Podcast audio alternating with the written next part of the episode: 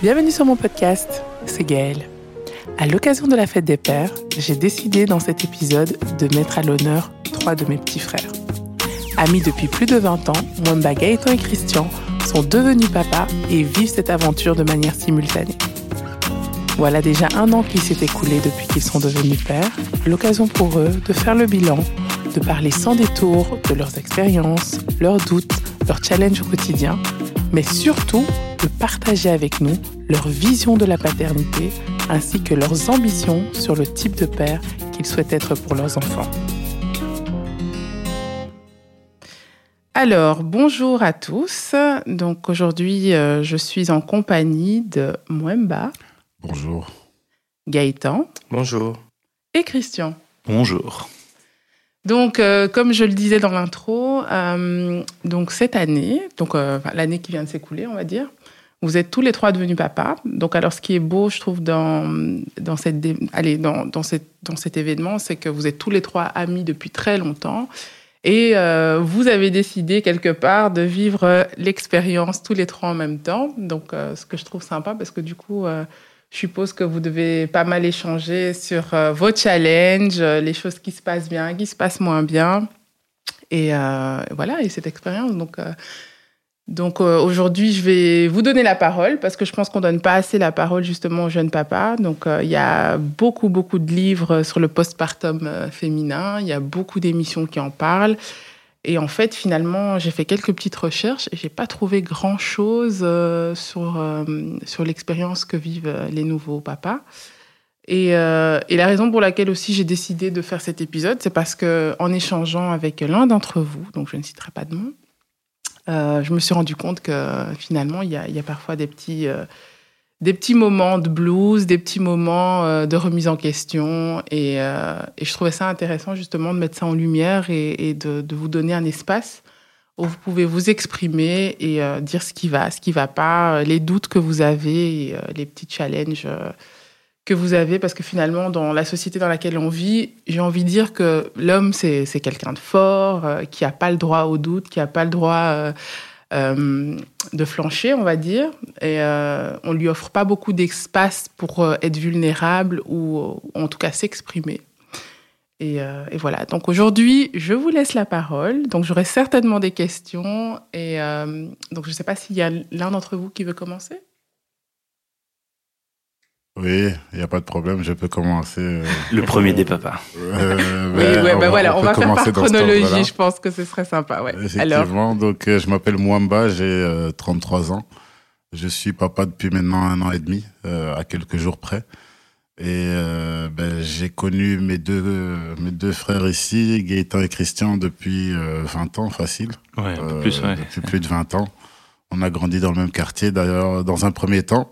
Mhm. Euh, puis chacun a fait sa route. Christian a déménagé en premier. Non, Gaëtan a déménagé en premier, puis Christian. Donc euh, on a vécu dans, on a, on a plus vécu dans le même quartier, mais on est toujours resté en contact. Et euh, c'est assez marrant puisque tu disais Gaël à l'introduction qu'on a décidé de devenir papa en même temps. C'est pas du tout le cas. c'est vraiment l'accident. C'est ouais ouais c'est le, les accidents. Non, mais ce que je voulais dire, vous avez décidé d'être papa en même temps, c'est que contrairement à beaucoup de, pères que je connais, c'est une démarche qui a été décidée de manière consciente avec vos compagnes respectives. Ah oui, moi, c'est un accident, les gars. Arrête de mentir. Donc voilà, et c'est ça que je trouvais beau parce que finalement, vous, vous étiez dans la même démarche, mhm. plus ou moins au même moment. C'est ça que je voulais clairement, dire. Oui, clairement, on était, on était toutes les, tous les trois avec nos compagnes depuis un certain temps. Euh, et euh, ben, la paternité est arrivée comme une suite logique. Pour ma part, je me suis marié. Et euh, deux ans après le mariage, on a eu euh, un an et demi après le mariage, on a eu notre notre premier garçon Malik Hassani. Euh, quelques mois après la naissance de Malik, Gaëtan a embrayé le pas. Non, Christian le pas. Jean embrayé le pas, mais et Gaëtan a suivi, je crois, quelques semaines après Christian. Donc c'est ça. L'annonce s'est fait plus ou moins en même temps. Parce oui, que voilà. moi, je gardais en secret et un jour Gaëtan m'a contacté me disant, voilà, mec, je dois t'annoncer que voilà, je vais être papa. Et euh, justement, à ce moment-là, je lui ai annoncé que moi aussi, j'allais le devenir. Donc, euh, grande surprise pour tous les deux. Et bon, après, c'était plaisant parce que voilà, on est quand même amis depuis euh, plusieurs années. Et ça a permis de, de, vivre aussi bien la grossesse que l'accouchement avec un petit décalage de un mois qui est ben, rien et en même temps beaucoup en même temps quoi. Donc euh, on voit les, les, petites les petites grandir parce que moi c'est une fille et Gaëtan aussi. On, on, voit bien, par exemple moi je vois bien des, des caractéristiques chez, chez, sa petite que la mienne avait il y a, il y a un mois donc. Euh, Ça, c'est marrant de ce côté-là. Quoi. Donc, euh, vous vous rendez compte qu'il y a beaucoup de similitudes dans leur évolution. Oui, c'est ça. Ouais. D'accord, ok. Alors, Sébastien, donc tu disais que toi, tu as eu un garçon. -hmm. Et est-ce que tu penses, par exemple, que ton approche par rapport à la paternité est différente, le fait que tu aies eu un garçon plutôt qu'une fille? Je pense, oui. Euh, bah déjà, je suis moi-même un homme. J'ai eu un garçon, donc il y a, il y a, il y a cette grande différence. On est tous les trois des hommes. Et justement, euh, moi, j'ai grandi dans une maison de garçons avec pour seule femme ma maman, avant d'avoir une petite sœur assez tard. Mais sinon, on a été, on a grandi dans un cadre assez masculin. Donc c'est vrai que je connaissais assez peu de choses finalement de, de, de, l'évolution d'une fille, surtout dans ses jeunes années. Et donc c'était beaucoup plus simple pour moi, je crois, de voir, d'élever un petit garçon. Euh, J'étais peut-être confronté à moins de doutes, parce que je me suis forcément posé la question de temps à autre si c'était une fille, euh, comment je réagirais, euh, de quelle façon est-ce que je tenterais de la protéger ou, ou de, de, de l'introduire à cette vie, aux difficultés de cette vie. Donc euh, j'avoue que oui, euh, je me sens un peu plus à l'aise en ce moment euh, à me dire que j'élève un garçon comme moi. Ben, tout simplement, voilà, mon rôle de, de, de, protecteur, mais aussi de, de gardien de, de, de sa masculinité. C'est-à-dire que je ne peux pas uniquement le protéger comme le ferait sa maman. Je dois aussi le préparer à la vie, à la vie qui va qui va devoir affronter. Et je sais pas comment je ferais si c'était une fille. Aujourd'hui, bon, j'ai mes, j'ai mes chers frères qui ont des filles et, on, Donc et se ils, débrouillent ils auront très bien. l'expérience peut-être pour te Ils donner euh, quelques tips. au- Mais On apprend sur le serais- Je, je pense que je serais un peu plus dans le doute si c'était une fille que, que, qu'actuellement. Je pense. Ok. Mais quelles sont tes craintes par rapport à ça? Tu parles de ça. Ben, tout simplement, en tant que, quand, quand- comme il s'agit d'un garçon, je crois qu'on on s'équilibre, sa maman et moi. Sa maman joue vraiment le rôle de la protection, de la protectrice, tandis que moi, j'essaye plutôt de, de, de, de le former, de, de, de, de le préparer à affronter la vie. Donc, euh, j'ai pas, j'ai pas envie de le surprotéger. Et parfois, je, je dirais pas que je l'expose quelque peu, c'est un grand mot et c'est pas du tout ce que je fais. Mais disons que oui, je, je vais limiter la protection pour qu'il soit prêt. C'est comme un peu l'effet d'un vaccin. Il faut un peu l'exposer pour qu'il puisse euh, Euh, fabriquer des anticorps. C'est un peu mon, mon devoir en tant que père, là où sa mère est 100% dans la protection. Euh, et je me demande si si j'avais une fille, je serais pas plutôt peut-être 100% dans la protection. Je sais pas. Ok. C'est ça- c'est ça ma- que- ma grande question. Que Gaëtan et Christian peuvent J'ai pas l'impression, en tout cas, euh, que d'avoir une fille ou un garçon, en tout cas, ça aurait changé ma, non plus. mon approche de la paternité. Bon, après, voilà, euh, contrairement à Sébastien, j'ai j'ai grandi dans un environnement un peu plus féminin, avec beaucoup de, de- avec ma mère, mes tantes, mes cousines, et donc beaucoup de femmes. Mais bon, c'est pas ça qui, qui fait que voilà, j'ai plus de facilité avec une fille ou un garçon. euh, De fils que voilà, j'imagine qu'avec le, avec l'âge, avec quand elle va grandir, il y aura peut-être euh, un peu plus de difficultés à comprendre quand elle va devenir petite fille, après adolescente, après femme. Mais pour le moment, en tout cas, en tant que, que petite fille, en tant que bébé, j'ai pas vraiment cette impression qu'il y ait euh, une, grande différence. euh. En tout cas, le rôle de protecteur. Après, voilà, c'est peut-être que dans ton cas, c'est le, cas, mais Alors, moi, ouais, plus ou moins comme toi. euh, moi, c'est mon bébé, donc du coup, euh, je fais pas de différence entre une fille et un garçon. euh, je je, l'aime, je la protège. euh. Après, c'est vrai que l'approche est différente parce que quand on m'a annoncé que j'allais avoir un enfant, je me dis, si, si admettons, ça sera un petit mec, j'aurais été nettement plus, euh, je pense, plus dur avec l'enfant. Et c'est là que ma femme m'a dit, mais euh, pourquoi tu, tu dois être plus dur avec un enfant, avec un petit garçon et, et pas avec une petite fille? Et suite à cette réflexion, je me suis dit, c'est vrai, en fait, ça n'a aucun sens. Euh, c'est c'est, le système qui nous, qui nous place dans ce genre de, de choses, dans ce genre de codes, qui nous formate en plus, Ouais. plus ou moins à, à être un peu plus dur avec un petit garçon ou une petite fille, mais euh, je, pense que, je pense que ça n'aurait rien changé. Euh, parce que je, je le vois très bien avec mon, mon neveu. euh, je suis comme, enfin, comme il était bébé, je suis pareil avec ma petite fille actuellement, donc euh, Mhm. je pense pas que ça aurait changé grand, grand chose. Et puis, effectivement, aussi, moi, j'ai grandi dans une, euh, dans une meute de, de louves, avec des grandes sœurs, une maman qui, qui, qui a beaucoup, qui prend de la place, mes sœurs aussi, c'est chouette. Et donc du coup, elles ont beaucoup de caractère. Donc oui, forcément, tout ça aussi, ça joue aussi sur mon, sur ma manière de faire les choses par rapport à une petite fille. Et puis elle prend sa place aussi. Donc du coup, même si je suis dans la protection ou dans autre chose, je le vois pertinemment parce que maintenant elle a, elle a 11 mois. elle prend sa place. Elle a pas, enfin, pas qu'elle a pas besoin de moi, mais dans son évolution, euh, moi je l'accompagne et je suis pas, j'ai plus l'impression d'avoir un rôle d'accompagnateur. Un rôle de guide plutôt ouais, que, qu'un rôle euh, de de, de, formateur, on va dire ça comme ça. Ok. Et, euh, et l'aspect plutôt au niveau de, de, votre, comment dire, de, allez, de, l'échange avec votre partenaire. Donc, est-ce que, est-ce que vous avez eu l'impression est-ce que vous avez l'impression, parce que vous êtes toujours dedans, que vous avez euh, un rôle qui est, bon, je ne vais pas dire plus important, mais qui a des choses que vous savez que c'est vous vraiment qui allez faire la différence par rapport à la maman ou est-ce que par rapport à si c'est une fille ou un garçon ou en général non, en général en tant rôle, que dans le, rôle parental. Donc est-ce que vous avez l'impression que vous avez un rôle qui qui est bien défini par rapport euh, à l'évolution de l'enfant ou est-ce que vous cherchez encore vos marques ou comment, comment vous vous situez par rapport à la, paternité vis-à-vis de votre partenaire? Euh, Je ne sais pas pour mes collègues. Moi, pour ma part, euh, j'ai toujours eu le sentiment que le rôle indispensable, c'est le rôle de la mère. C'est le rôle indispensable. C'est la dernière, euh, c'est le dernier rempart de l'enfant. En général, quand, quand c'est la nuit que l'enfant se lève, on se rend bien compte de qui est la personne indispensable. de qui est de te réveiller, être là, fatigué, présent, mais bon, c'est pas vers toi que le bébé se tourne. Je crois que la mère est, est, indispensable et que le père est... Euh, alors, j'ai peur des mots puisque j'ai pas envie de dire utile, ce serait peut-être pas suffisant. Indispensable, c'est pas le terme idéal non plus. Euh, je crois qu'on est de toute façon complémentaires. Ça, c'est une réalité euh, qui va au-delà de la parentalité. Mais dans le cadre de la parentalité, je crois que euh, le père a un rôle euh, qui est crucial, qui est important. C'est cet, équilibre, parce que de toute façon, la mère ne peut pas et ne doit pas tout assumer. Mais euh, mais je reste convaincu que que c'est un rôle qui reste quelque peu secondaire, quelque peu. on apporte énormément de choses euh, et puis je me demande aussi si ça joue pas dans le fait d'avoir une fille ou un garçon. Ça, c'est encore difficile pour moi de le dire, euh, n'ayant qu'un seul enfant. Mais je pense que on est plutôt, euh, on est plutôt ce, cet être complémentaire qui vient plus en soutien de la maman. La maman. On, doit plus gérer la maman et la petite. Bon, la, mère gère le petit et tu accompagnes la maman dedans, mais tu soutiens plus la maman dans sa fatigue et tu prends le relais quand voilà, on a besoin. Et... Mhm.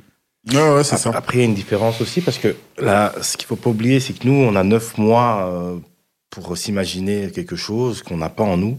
Donc, on a une, on n'a pas la même connexion avec la maman. La maman, euh, bah, pendant, j'ai eu l'expérience. Hein, je me rappelle euh, le premier mois que ma fille est née, on a dû partir à l'hôpital. La maman a dû partir à l'hôpital. J'ai dû rester avec la petite. Et donc, elle n'avait pas mangé pendant une longue période parce que ça prenait du temps au niveau du, service hospitalier. Et la petite n'a pas bronché. Je lui parlais, je lui disais, écoute, maman n'est pas là, il euh, faudra prendre sur toi pendant un moment. Puis quand la maman est sortie de l'hôpital, il y avait peut-être 300 euh, mètres de différence entre la voiture et, où ma compagne était. Et bébé a commencé à pleurer, à pleurer, à pleurer. Et de l'autre côté, il y avait une réaction chez, chez, ma, femme où euh, son lait commençait à sortir, etc. Donc il y a vraiment il y a une connectivité entre les deux. Donc je pense que moi, j'ai vraiment plus un rôle de je peux rassurer mon enfant, euh, du moins dans les premiers mois, dans, on va dire ça comme ça, je peux la rassurer parce que elle va voir ma présence, elle va sentir mon odeur, elle va comprendre, elle va entendre ma voix, mon intention, mes intentions, etc. Mais je ne pense pas que c'est moi qui, je suis pas primordial pour son développement parce que sa maman a, clairement euh, une place euh, très très importante parce que pendant tout un temps, il faut pas oublier que l'enfant pense que lui et la maman sont sont, sont la même personne. Mhm. Donc, du coup, à ce moment-là, déjà, c'est assez compliqué de toi-même trouver ta place. Tu dois essayer de comprendre euh, et, tu, tu, prends ta place progressivement. Donc, c'est-à-dire que tu, il y a des schémas, des choses qu'on va faire. Euh, euh, on va se dire, bah tiens, c'est moi qui, c'est moi qui va donner le bain à un bébé pendant toute une période pour qu'elle prend ses habitudes avec toi. Ou tu vas lui donner le bibi si elle prend le bibi ou le bibi du soir. Ou tu crées des rituels avec ta fille pour justement il euh, faut pas abandonner. Donc, c'est-à-dire qu'il faut. Pour euh, créer une connexion. Créer une connexion, ouais. Mais c'est vrai que, clairement, euh, la, femme a, un rôle qu'on ne peut pas. C'est pour ça, une maman. Mais t'as tout dit, de toute façon, quand t'as parlé des neuf mois, t'as tout dit. c'est biologique, ça va au-delà de, de, de, ce qu'on peut vouloir en tant que papa. Euh, on n'aura pas un enfant neuf mois dans notre ventre. Ah bon, l'évolution de ce monde-là me fait un peu peur. Jusqu'à présent, c'est pas prévu. Et donc, euh, c'est biologique. Donc, mhm. il y a quelque chose qui est biologique, qui, qui, qui, qui, va au-delà de, de, tout ce qu'on peut percevoir. Et puis, pour le reste, ben, c'est des choses qui se créent, comme le dit Gaëtan, mais qui seront forcément pas du même niveau. Mhm. Ces petits rituels, mhm. ces petites choses qu'on va créer pour créer ce lien, ce sera un lien qui sera beaucoup moins, beaucoup plus matériel et beaucoup moins profond. Donc, euh, à mon sens, euh, et surtout en, en, en, écoutant ce que, ce que, ce que disent mes frères, ben, je crois encore plus que vraiment il y a quelque chose qui, qui, qui, qui lie la mère euh, et qui est qui est euh, surnaturel, là où notre lien à nous sera vraiment matériel. matériel. ok. Et donc, du coup, vous, vous, vous n'avez pas euh, le sentiment d'être laissé pour compte, finalement. Vous, vous, vous, savez que vous avez un rôle à jouer, mais que vous êtes en attente de pouvoir rentrer sur le terrain, quelque part, j'ai envie de non, dire. Après, après bon, je, je, peux, je me permets de prendre la parole. Euh, laisser pour compte, je trouve que c'est quand même assez, ça serait dur de. de, non, non, c'est ma question, parce que je sais que certaines personnes peuvent, se laisser, peuvent avoir cette impression-là. Je pense euh, que quelque chose qui est très important, c'est la communication. C'est-à-dire que pendant les neuf mois, bah, nous, on, réfléchit, on pense, on communique énormément avec madame. Et puis, euh, quand le bébé est là, bah, euh, on apprend un peu sur le tas. Et on comprend aussi qu'on doit soutenir madame, parce qu'elle nous fait comprendre dans, dans, dans, sa manière de faire qu'elle a besoin de nous aussi. Donc, euh, moi, pour ma part, je ne me suis pas laissé, je me suis pas senti, surtout que bon, dans mon cas, ma euh, bébé est arrivé par césarienne, donc j'avais, elle a besoin, elle avait clairement besoin de moi pour changer l'enfant dans, dans les dans les premières semaines parce qu'elle ne savait pas vraiment se lever euh, et pour pour d'autres choses aussi. Donc du coup, oui, moi j'ai direct très très vite pris pris mon rôle de de, de, de père mm-hmm. assez rapidement parce que ben pendant qu'on était en train de la recoudre, moi j'avais l'enfant en peau à peau. Et donc c'est moi qui a découvert, euh, les qui a eu les, ses premiers instants physiques avec l'enfant, mhm. du moins physique euh, euh, externe au ventre, on va dire. Et, euh, et donc du coup oui, ça crée un lien et directement on, on est plongé dans ce dans, ce rôle, son rôle, dans son rôle, oui. Et donc je je j'étais pas laissé pour compte. C'est vrai qu'après au fur et à mesure du temps, bah, je, je, je, le constate hein, que bah, bébé a plus besoin de maman que moi. Euh, euh, que quand, sa mère est là, bah, elle, va, elle voudra aller dans ses bras plus. Que... si maintenant, voilà, il y a moi et maman, bah, elle va aller chez maman. Mais pour d'autres trucs, euh, elle va être beaucoup plus à l'aise à dormir. Enfin, par exemple, si on doit dormir à trois, euh, bah, bébé va dormir près de moi, mais pas près de maman. C'est-à-dire qu'elle va être beaucoup mhm. plus confortable, parce que c'est dû au, au, au, au contre-pot qu'on a eu au premier, euh, premier rendez-vous, euh, ou peut-être que c'est juste parce que je ne sens pas l'aise, je ne saurais pas l'expliquer. Mais... Mhm. je, je, remarque en général que quand elle est dans tes bras, en tout mhm. cas, elle, elle a l'air beaucoup plus, euh, plus calme. Je ne sais pas si tu, tu, tu, lui donnes un sentiment d'être rassurée. Elle est un peu plus agitée du coup quand elle est dans les bras de sa maman, j'ai l'impression. En tout ouais. cas, moi, c'est ce que je remarque quand je vous vois tous les trois, en tout cas. Bah, je pense qu'il y a plus d'agitation aussi parce qu'il y a, il y a bah, c'est maman, hein, elle sent cette connexion entre entre mm -hmm. les deux et puis euh, et puis bon voilà, moi je sens pas le lait et que généralement quand je, quand quand sa maman me décharge entre guillemets, donc elle me donne la petite, euh, bah soit c'est parce qu'elle est fatiguée, doit aller se laver, doit aller aux toilettes, donc peut-être qu'elle est peut-être un peu plus nerveuse et moi beaucoup plus euh, plus chill, donc forcément peut-être qu'elle ressent quelque chose de ouais. beaucoup plus plus, plus posé, calme, ouais. plus posé chez moi que sa maman à ce moment-là. Je ne sais pas, je ne saurais pas expliquer. Je saurais pas expliquer. Mais je me suis pas laissé, je me, me sentais pas laissé par, pour compte. Pas. Okay. Non, encore une fois, pareil, c'est c'est pas un sentiment de, de, de se sentir laissé pour compte, mais non, je crois que la société a certainement aussi à voir là-dedans, c'est-à-dire que, bah, tu l'as dit en introduction, on est quand même élevé, éduqué à une certaine position en tant qu'homme, mm -hmm. et quand on le remarque même dans plusieurs symboles, même le symbole, euh, je l'ai dessiné pour m'en rappeler, mais le symbole qui, qui, qui dessine, qui, qui représente l'homme, pour ceux qui, qui visualisent ce symbole, c'est une petite flèche qui sort mmh. du domicile. Euh, mmh. L'homme, naturellement, c'est, pour prendre les propos de quelqu'un qui que tout le monde connaît certainement, Éric Zemmour, qui disait l'homme, c'est l'ouverture vers le monde. je me permets de reprendre ces paroles-ci parce que je les trouve très justes. Euh, je crois qu'effectivement. Euh... Oh non, il dit beaucoup de choses justes. le problème, c'est qu'on le connaît pour ce qu'il dit de ne pas juste. Et pour le coup, ici, quand il parle d'ouverture vers le monde, je crois que je me suis beaucoup reconnu dans ces paroles-là. Dans la mesure où il parlait, pour le coup, de la femme en tant que rôle de protection, rôle de maman, donc celle qui nourrit l'enfant, celle qui. qui, qui, qui, qui... C'est le foyer en ah, même temps, c'est voilà, la Elle représente le foyer. Euh, tandis que l'homme, c'est vraiment ouais, l'ouverture vers le monde. Euh, les congés de paternité sont assez euh, réduit. Réduit. On en est à deux, on en est à deux semaines quand même. Ça a quand même évolué, hein. Entre toi et moi, il y a à trois semaines le, moi, le mois d'après. Toi, t'as eu, ah, euh, eu deux, semaines. On a et, et maintenant, apparemment, c'est un mois. C'est à partir, de cette année. Ouais. Donc, faites des gosses, les amis. Euh, il y a ça. Non, mais on se rend compte surtout que on a besoin du soutien du père en tant que ah, mère. Mais, mais la société de par ces mhm. signes-là, nous montre, nous montre quelque chose qui, qui, qui est peut-être faux, hein, qui est peut-être faux, c'est que c'est important d'y réfléchir, mais nous montre que ben, la maman, oui, elle peut rester là, l'homme peut aller travailler, il n'y a pas de souci. Il n'a pas besoin de rester près du gosse. Euh, à, à peine trois semaines de la naissance de l'enfant, c'est encore très tôt. Donc euh, il y a vraiment tout un truc qui fait que naturellement, ben, on, on, on, sait que notre place, elle est un peu partout.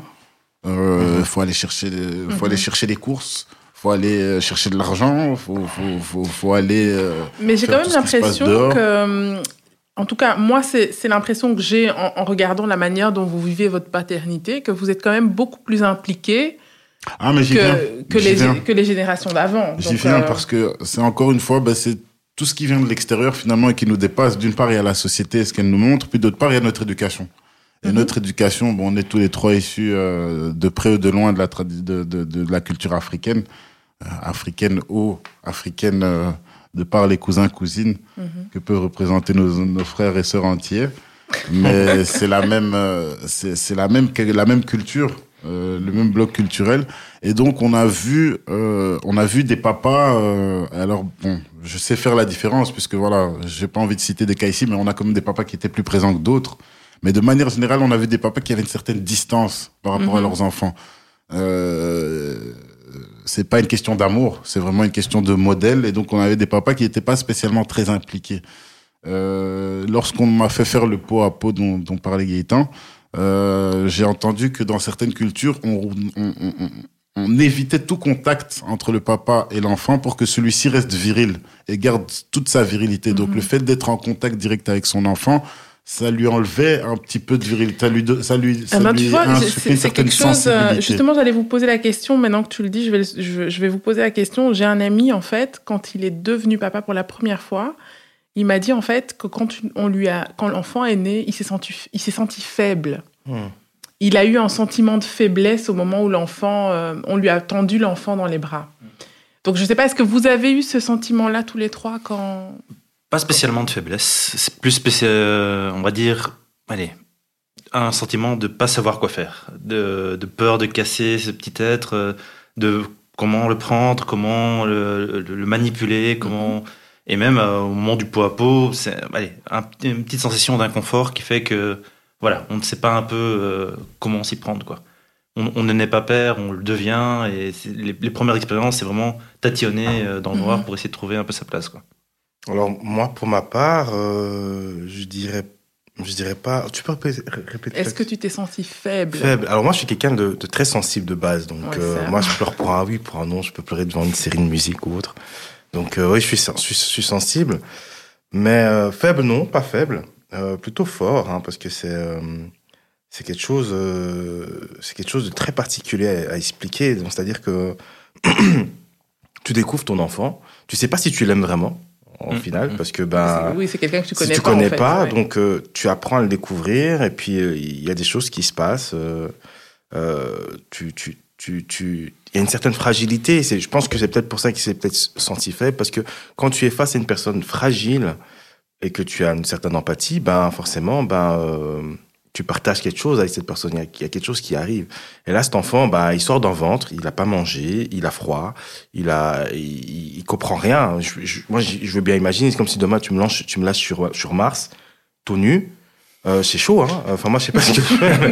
Voilà. Mais alors, du, du, coup, pour cet enfant là, qui est dans, dans, dans cette bulle, dans son ventre, dans cette chaleur, qui est rassurée par la voix de sa mère, par les battements du cœur, par les caresses, par tout ce qui, tout ce qui l'englobe, il arrive là dans ce monde. Euh, un peu précipité.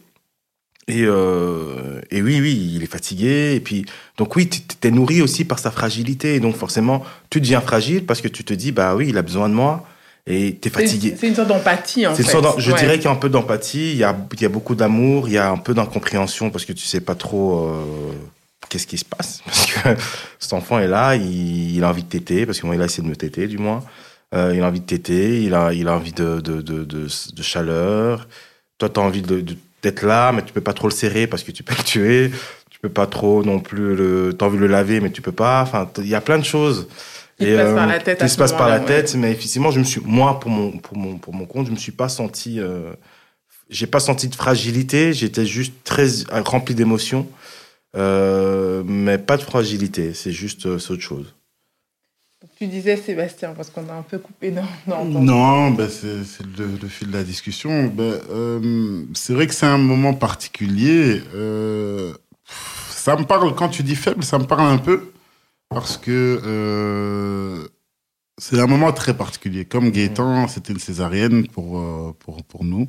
Et donc, c'est un moment très bizarre parce que je visualise encore le moment où l'enfant est sorti, sorti du ventre mais où j'étais encore totalement en inquiétude pour la maman. Mhm. Et donc j'ai vécu un moment assez particulier où j'ai regardé l'enfant, mais de façon tellement désintéressée, euh, parce que je m'inquiétais d'abord de l'état de sa maman.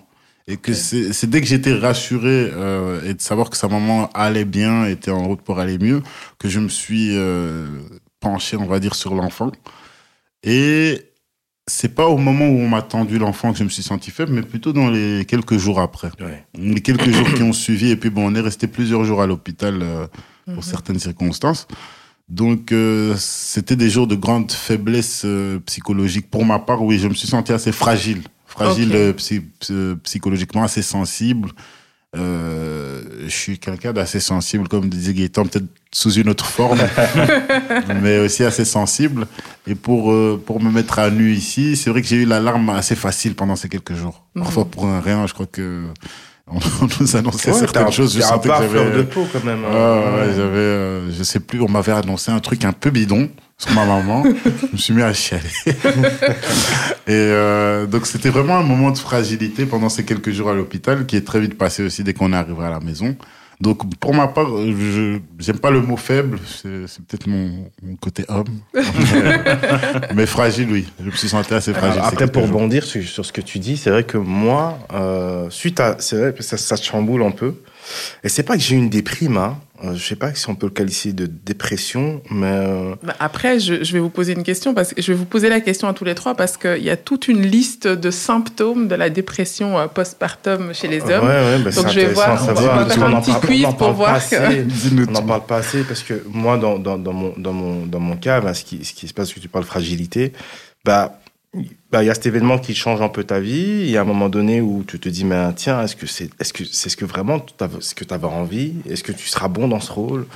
Est-ce que, est-ce que t'es, enfin, tout change en fait. Et donc du coup, la vie n'est plus la même. La vie n'est plus la même. Et il y a une certaine il y a un certain sentiment où tu as l'impression de de même plus être quelqu'un. C'est-à-dire que ah on t'identifie par rapport à ton enfant. juste par rapport à ton enfant. Tu es le père de. C'est-à-dire que tu dois aller, tu dois aller le déclarer tu dois euh, tout le monde t'appelle enfin tu vas voir ta famille bah tout le monde euh, on demande comment va le bébé et la et, la maman mais toi on s'en fout un peu tu vois c'est vrai que pas à, partir du moment de la naissance l'état du papa on s'en fout un peu les premiers jours peut-être oui bah, après l'accouchement alors ça va c'est pas trop dur et tout le tralala mhm. mais après les premiers mois bah, c'est plus le bébé et la maman qui sont importants et le papa euh, passe un peu en seconde zone. Ouais, et puis après, tout le monde t'appelle papa, tous tes amis t'appellent papa. en fait, c'est comme si t'étais le père de tout le monde. Ça va, papa? Oui, ouais. Euh, t'arrives au boulot, on t'appelle papa, tu reviens de trois semaines où t'es quand même fatigué parce que trois semaines paternité, c'est pas trois semaines de vacances. Hein. c'est trois semaines où t'es avec un enfant ou. Euh, tu te réveilles toutes les quatre heures, trois heures. Ouais, tu dors pas, tu dors pas. Et donc t'as beaucoup de visites aussi. Et puis t'arrives au mm. boulot, tu te dis mais qu'est-ce que je fous là? Parce que de l'autre côté, à ta femme et ton gosse. Donc moi, je rentrais tous les jours à midi. Mm. Euh, T'arrives à midi, tu repars, t'as l'impression que tu sois venu ou que tu sois là ou pas, ça n'aurait rien changé parce que parce que tu vois qu'ils sont occupés et que voilà, t'arrives, tu dois parler doucement parce que le bébé fait dodo. Euh, euh, maman fait dodo aussi, donc t'es là comme un con en disant pourquoi je suis venu, pourquoi je suis venu? Tu retournes au travail, tu te dis mais qu'est-ce que je fous là Je sais pas si ça vous arrive aussi, mais le fait d'abandonner la maman, t'as l'impression de vraiment abandonner, ah ouais, un peu, de lâcher le morceau, t'as vraiment l'impression de, de, quitter, de, laisser la mère. De fuir la maison. Et après, ouais, c'est assez particulier. Donc tout ça, ça moi, ça m'a créé une sorte de une petite dépression. J'étais pas spécialement bien. Mhm. Et en fait, on t'as pas le choix. C'est-à-dire que tu peux pas te reposer parce que tu dois être présent à la maison. Tu dois, tu peux, tu dois rester fort. Tu dois ramener de l'argent. Tu dois faire, tu dois faire face à plein de choses et euh, et tu te sens un peu largué et, c'est rare. Et, ça, ça c'est la force que j'ai, c'est que j'avais mes, j'ai mes gars qui, qui ont vécu la même chose plus ou moins même, en à la même période, qui fait que bah, tu te sens pas seul. Et ça, c'est cool. Mm-hmm. Parce que tu n'as même pas vraiment non plus le temps d'aller boire un verre avec tes gars, hein, parce que tu es à la maison et que si tu le fais, bah, T'abandonnes encore plus à maman. T'es dans une culpabilité, donc tu peux même pas vraiment changer les idées. Oui, t'as bu, qu'est-ce qui se passe? T'es bourré Ça, c'est des vécus. Ça, ça, va pas, donc tu peux pas, tu peux pas trop, trop, trop non plus. Donc euh, c'est passer 6-7 mois où il y a un certain équilibre, une certaine routine qui, qui, qui, qui, je dis, quand je dis routine, je fais attention aux mots parce que c'est un rythme de croisière que tu arrives, euh, ouais, tu, tu, et que là ça va plus ou moins mieux parce que maman aussi elle peut se permettre de dire bon, je te laisse bébé, je vais voir mes copines, je vais faire des trucs, euh, mhm. et, et, donc ça c'est, on commence à retrouver un équilibre, c'est cool, mais c'est vrai que les, les dans un premier temps c'était, euh, je parle pas de dépression parce que c'est vraiment quelque chose de super avoir un enfant, mais mais, mais c'est vrai que c'est tout le contexte autour en fait. C'est le manque de sommeil, de voir t'as pas dormi, tu te réveilles, mais tu dois quand même enchaîner avec le travail, euh, mhm. être fort pour le travail. Arriver au travail, ben comme tous tes collègues, on, attend quand même un minimum de toi. C'est pas parce que t'es papa que voilà l'entreprise va. Ah oui non ça continue. Hein, Comme on dit, de show must go on. Voilà ça. Donc euh, c'est pas. Bon, en plus pour eux, t'as eu quelques semaines de congé, donc tu devrais être un peu reposé, mhm. mais c'est pas spécialement le cas. Et après quand tu reviens à la maison, bah, tu dois quand même continuer encore le rôle de papa parce que voilà, pour la maman, bah, tu étais au boulot euh, avec des collègues en train de t'amuser. Alors qu'elle, elle était toute la journée avec un bébé. Voilà. Et, c'est ça, et tu dois la comprendre parce que moi je mhm. comprends. Hein. Parfois, je rentrais chez moi et je voyais ma femme, je dis putain, la pauvre. elle avait pas, elle avait pas pris sa que... douche. Elle était, ses cheveux, c'était n'importe quoi. Tu dis, t'as mangé? Non. c'était chaud et tu te dis, ouais, bon, c'est compliqué. C'est chaud, c'est chaud. C'est comme des vacances de travail, quoi. Ouais, non, non, c'est exactement. Ouais, non, non, je crois qu'on a, on a partagé un peu les mêmes moments. Euh, c'est un peu tout ça, un peu tout ce qui a été dit. Mm-hmm. Le fait de, quelque part, être tiraillé entre euh, aller travailler alors que t'as pas spécialement envie dans les premières semaines. T'as envie de rester avec ton enfant, t'as envie de rester avec ton épouse. Euh, il y a aussi quelque chose qui, qui, qui, qui, qui est important, c'est que euh, ça remet aussi beaucoup de ça remet beaucoup d'amour dans un couple. Alors chacun en est où il en est au mhm. moment euh, au moment de la naissance, mais euh, le fait de voir sa femme euh, faire quelque chose d'aussi fort, sans doute la chose la plus forte qui peut exister sur terre, c'est de mettre un enfant au monde. Le fait d'assister à ça et d'assister à ça de façon impuissante, alors qu'encore une fois, on est élevé, et tu le disais, je vais rappeler ce que tu disais en introduction, mais on est élevé à être l'homme fort, ici et ça, mhm. mais on se retrouve dans une position de spectateur et on voit sa femme euh, cet être qu'on est censé protéger, qu'on est censé euh, préserver de tout, toute douleur possible. Euh, ben on la voit souffrir, on la voit faire quelque chose d'aussi incroyable et on la voit mettre au monde l'être qu'on va aimer le plus au monde. Tout ça ensemble fait que ben, ça remet beaucoup d'amour dans le couple. Et donc, euh, ben, c'est cette période où euh, tu as envie d'être encore plus proche de ta femme que ça pouvait être quelques mois avant. Parce que quelques mois avant, elle était enceinte. Elle était chiante. elle la tête. Elle voulait. D'ailleurs, est-ce que vous avez des petites anecdotes? Parce que je pense que vous en parlez pas beaucoup. Hein. Ah, on y arrive. ça, ça, vient. Mais, ah, ouais, en tout cas, il y a eu. On passe par cette période où euh, ben, elle est enceinte. Quand je dis elle est chiante, voilà, c'est symbolique. Hein. On sait ce que c'est. Euh, on comprend plutôt, je veux dire, mais euh, d'un coup, on arrive à une situation où c'est une déesse. C'est clairement une mhm. déesse. Elle a fait quelque chose d'incroyable. Moi, elle est plus forte que moi, c'est sûr. Ouais. Ça fait un truc qu'on pourra jamais je faire. faire le, ce soit quart de ce qu'elle fait. Mhm. Mais surtout au niveau physique, le fait de supporter cette douleur, on n'en est pas capable en tant qu'homme. Mais pas que physique, c'est aussi mental, voir un peu comment elle, est, elle arrive à gérer l'enfant, gérer le foyer. Ah, ça c'est après. Ça c'est après. Moi je parle même, ah. moi je parle encore, je suis encore sur le vraiment le moment de. Ah oui, l'accouchement. Le fait oui, qu'elle accouche. ça, je suis encore juste sur ce moment-là. Euh, ça, ça, ça, suscite tellement d'émotions positives autour de sa femme mhm. Que, euh, que, ben, que, le fait de vivre. Et d'admiration aussi, quelque part. Absolument, non, absolument. Mais pas qu'auprès de la femme. Moi, moi j'ai été admiré auprès de. Moi, par rapport à ma mère aussi, je me dis, ouais, c'est. Enfin. Après coup, après coup, quand je vois ce, que, ce qui s'est passé et comment. Euh, tu te dis, ouais, en fait, quand je vois où ce que j'en suis arrivé aujourd'hui, je me dis, ouais, maman, elle a fait du taf de ouf. Hein. Bien sûr, non, après coup. Mais ce que je voulais dire par rapport à la femme, c'est que cette période après, dont parlait Christian notamment, euh, quand on va travailler, etc., mhm. ben, on la vit d'autant plus difficilement que ben, on est éloigné de son gosse. Euh, il vient d'arriver, on a envie de passer tout, toute notre vie avec. Mhm. et, et, on est éloigné de notre femme, avec qui on a recréé un lien particulier parce que ben, elle nous a offert le plus beau des cadeaux. Et euh, ça, c'est assez difficile à vivre. Mais d'un autre côté, euh, pas mentir, on quitte un peu l'enfer de la maison ouais. quelque temps. euh, c'est vrai, Je suis désolé de l'avouer, hein, que tous les papas qui essaient de se cacher m'excusent. mais, euh, mais en réalité, oui, il y a aussi ce truc où on est forcé, et entre guillemets, on a cette chance. C'est très ambigu ce que je dis, c'est très compliqué à dire, mais quelque part, on est un peu forcé. Donc, comme on est forcé, on n'a pas le choix, ben, c'est cool. On a ce moment de congé qui nous est imposé où on doit aller. Et alors bon, c'est très relatif.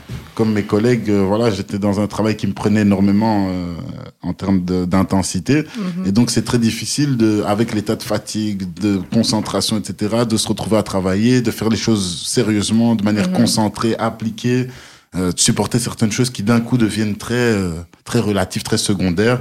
Il euh, y a un enfant, j'ai un enfant à la maison, tu me parles de trucs qui, qui d'un coup n'ont plus Tout paraît un peu puéril, euh, même si c'est important, tu, tu dis. Ça, ça paraît sans sens, quoi. Il y a des, exactement. Ouais, il y a des prises de tête, tu te dis, mais attends, moi j'ai un enfant à la question. maison. Voilà, exactement. En fait, euh, comme ce qu'il dit est vrai, hein, parce que il y a deux trucs qui, pour, sur lesquels je veux rebondir sur toi, c'est, c'est effectivement, moi ce que je disais au départ, c'est que le fait de quitter la maison, tu te sens mal. Mais au fur du temps, au fur et à mesure du temps, euh, dans, dans, dans, dans, cette paternité, quand l'enfant grandit, bah, ça te fait du bien aussi de pouvoir reprendre une vie plus ou moins normale, ce que ta femme n'a pas directement, mais que toi, tu peux obtenir. Donc, il y a une certaine chance derrière ça, parce que puis après nous, on était dans un contexte assez particulier. On est dans le contexte du Covid où euh, on n'a pas, euh, on n'a pas pu euh, sociabiliser comme on voulait pendant un long moment. Mm-hmm. Donc là, le fait de devoir retourner au travail et que ça faisait du bien aussi de pouvoir voir d'autres personnes, parler d'autres choses et euh, d'être sur autre chose que sur, juste sur, euh, sur ce qui se passe à la maison, euh, les mhm. pampers et tout ça, tout ça. Mhm. Non, ben voilà, c'est pour dire qu'effectivement, c'est une période spéciale. on se retrouve éloigné du gosse et ça ne fait que nous rapprocher. Au final, le fait de, ça fait que ben, je me suis jamais dit qu'un jour, quand je terminais le travail, ma première priorité, ce serait de foncer à la maison. Euh, j'ai jamais, voilà, je suis, on est des gens de dehors. Euh, J'adore ça. On a grandi. Ça, euh, bah oui, non, non, ça, tu, voilà, tu, tu, nous as vu grandir et puis ça s'est pas amélioré après. Euh, on, a, on a grandi avec un certain désintéressement du foyer. On mhm. fuyait la maison, euh, et puis la crise d'ado, on n'est pas bien à la maison, et puis voilà, certaines habitudes qu'on prend et qui font qu'on est encore moins bien à la maison. Mhm. Et puis même quand ça s'agit, ben on reste des gens dehors. On se voyait, on se voyait beaucoup avant de devenir papa. C'était une période où c'était beaucoup rapproché. Gaëtan et Christian sont toujours restés très proches, mais on s'est un peu rapproché. Euh, Juste avant euh, l'accouchement. On habitait, on est devenus voisins, etc. Donc on s'était mhm. beaucoup rapprochés. Et donc, ben on se dit pas, moi je me, je me voyais pas être ce gars de, ce casanier qui mhm. dès qu'il termine le travail fonce à la maison et euh, j'avais plus qu'une priorité, moi. C'était, je termine le travail, je fonce. Je pouvais voir tous mes potes euh, les plus, euh, voilà, les plus potes du monde. Mais je fonçais à la maison, voir mon mhm. petit, voir ma femme et, et rester, et rester avec eux. Sans avoir quelconque envie de sortir. Et alors, bah, pour ma part, je fais une mini confession. En tant que fumeur, je suis arrêté, j'ai arrêté de fumer. Le jour où mon fils est né le 27 octobre, le 27 octobre, j'ai arrêté de fumer. Euh, pendant plusieurs mois. Donc, euh, ceux qui comprennent, ceux, qui, doivent comprendre. Avant que la routine s'installe. En, en, tout cas, pendant donc ça, ça, a été vraiment été quelque chose de radical. Mm-hmm. Et, euh, et ça, bah, ça s'explique pas. Hein. Non, ça, s'explique pas, ça se vit uniquement. Il y a plein de choses, ouais, ça se vit. Il y a plein de mm-hmm. choses qui se passent euh, durant ce moment, cette période. Mais en tout cas, je suis devenu quelqu'un d'autre. Je suis devenu quelqu'un d'autre, je l'ai constaté. C'était assez drôle de me voir. bah ouais, mais tiens, on va te poser cette question, Gaël. Toi, comment, est-ce que tu, comment tu nous vois, toi qui nous as connus petit. En tout cas, moi, ce que je peux. tu, tu trouves qu'il y a un changement Déjà, moi, ce que je peux vous dire, c'est que je suis fière de vous trois. Merci. Parce que j'aime euh, les hommes que vous êtes devenus. J'aime la manière dont vous vous sentez impliqué et dont vous vous sentez responsable par rapport à votre foyer. Euh, et ça, c'est vraiment pour les trois d'entre vous. Parce qu'il y a le foyer, mais il y a aussi euh, le fait de devenir papa, parce que déjà avant même d'être papa, j'aimais la façon dont vous étiez avec euh, vos, compagnes respectives. Et, euh, et franchement, moi, j'ai un sentiment de fierté parce que je, vois que vous êtes vraiment impliqué, que vous êtes vraiment euh, allez, dédié à votre famille, quoi. Et tout en gardant, euh, tout en gardant votre amitié. Et ça, je trouve ça tellement beau de se dire, vous êtes tous les trois papas, vous continuez à vous voir, vous continuez euh, à prendre vos responsabilités. Et euh, voilà, donc moi, vraiment, je j'ai pas vu vraiment de... Je vous ai vu évoluer donc, mais, mais, de la bonne manière. Donc, moi, j'ai vraiment un sentiment de fierté. C'est pour ça aussi que j'avais envie de commencer euh, ce, podcast en, en, vous mettant à l'honneur, parce que pour moi, c'est vraiment... Allez, en tout cas, je suis fière de vous. Merci, merci. C'est gentil. Voilà. Moi aussi, ça touche. Ben, on va pas te payer hein, pour Mais... Vous n'allez pas être payé non plus. Ah, moi, moi c'était tout pour moi. Mais il y a quelque chose que, que, que, oui, que, auquel je pensais là tantôt. Tu parlais de, on parlait de donc cette différence de génération, etc., de cette culture. Mm -hmm. Effectivement, c'est vrai qu'on est aussi dans une époque moderne avec, euh, bah, avec certes, selon moi, certains, euh, avec tout ce qui peut y avoir de positif comme de moins positif. Je crois qu'aujourd'hui, les rôles sont un peu en train de changer. Mais mmh. ce qu'il y a de positif, je crois, c'est que nous, en tout cas en tant que papa, euh, je parle de nous trois ici autour de la table. Hein, je crois que chacun, je crois que chacun vit sa paternité à sa façon, mais je crois qu'ici nous trois, on, on, veut être des papas euh, impliqués. Euh, on a vu de près ou de loin, encore une fois, des trop de papas. Euh, moi, j'ai grandi dans un milieu où les papas sont pas là, clairement, mmh. où les papas sont absents. Euh, que ce soit pour des raisons de divorce, de séparation euh, ou d'obligation. Euh, parfois, ils sont travail, présents hein. physiquement, mais ne, ne, remplissent pas leurs obligations. Parfois, donc ça, c'est peut-être même encore pire. Donc, euh, on peut avoir un papa qui est pris physiquement à la maison, mais qui en fout pas une. Euh, on a des papas qui vivent à l'étranger, on a des papas qui voilà. et donc, je crois que ça nous a peut-être un peu laissé des traces et on se dit qu'on veut surtout pas être ce genre de papa. En tout ouais. cas, là, je parle vraiment pour moi, mais je le constate. Mm -hmm. Je sais pas comment ça se passe dans la tête de mes collègues, mais en tout cas, je constate qu'on qu'on qu'on qu'on qu veut essayer de représenter des papas présents, mm -hmm. à la différence de nos pères qui, euh, parfois même de façon assumée, ne l'étaient pas spécialement. Euh, et parce que culturellement, voilà, il y a cette distance-là. Chez nous, dans l'éducation, ben, le père, c'est vraiment, c'est limite un géniteur limite. -hmm. Alors là, j'exagère beaucoup le propos, bien sûr.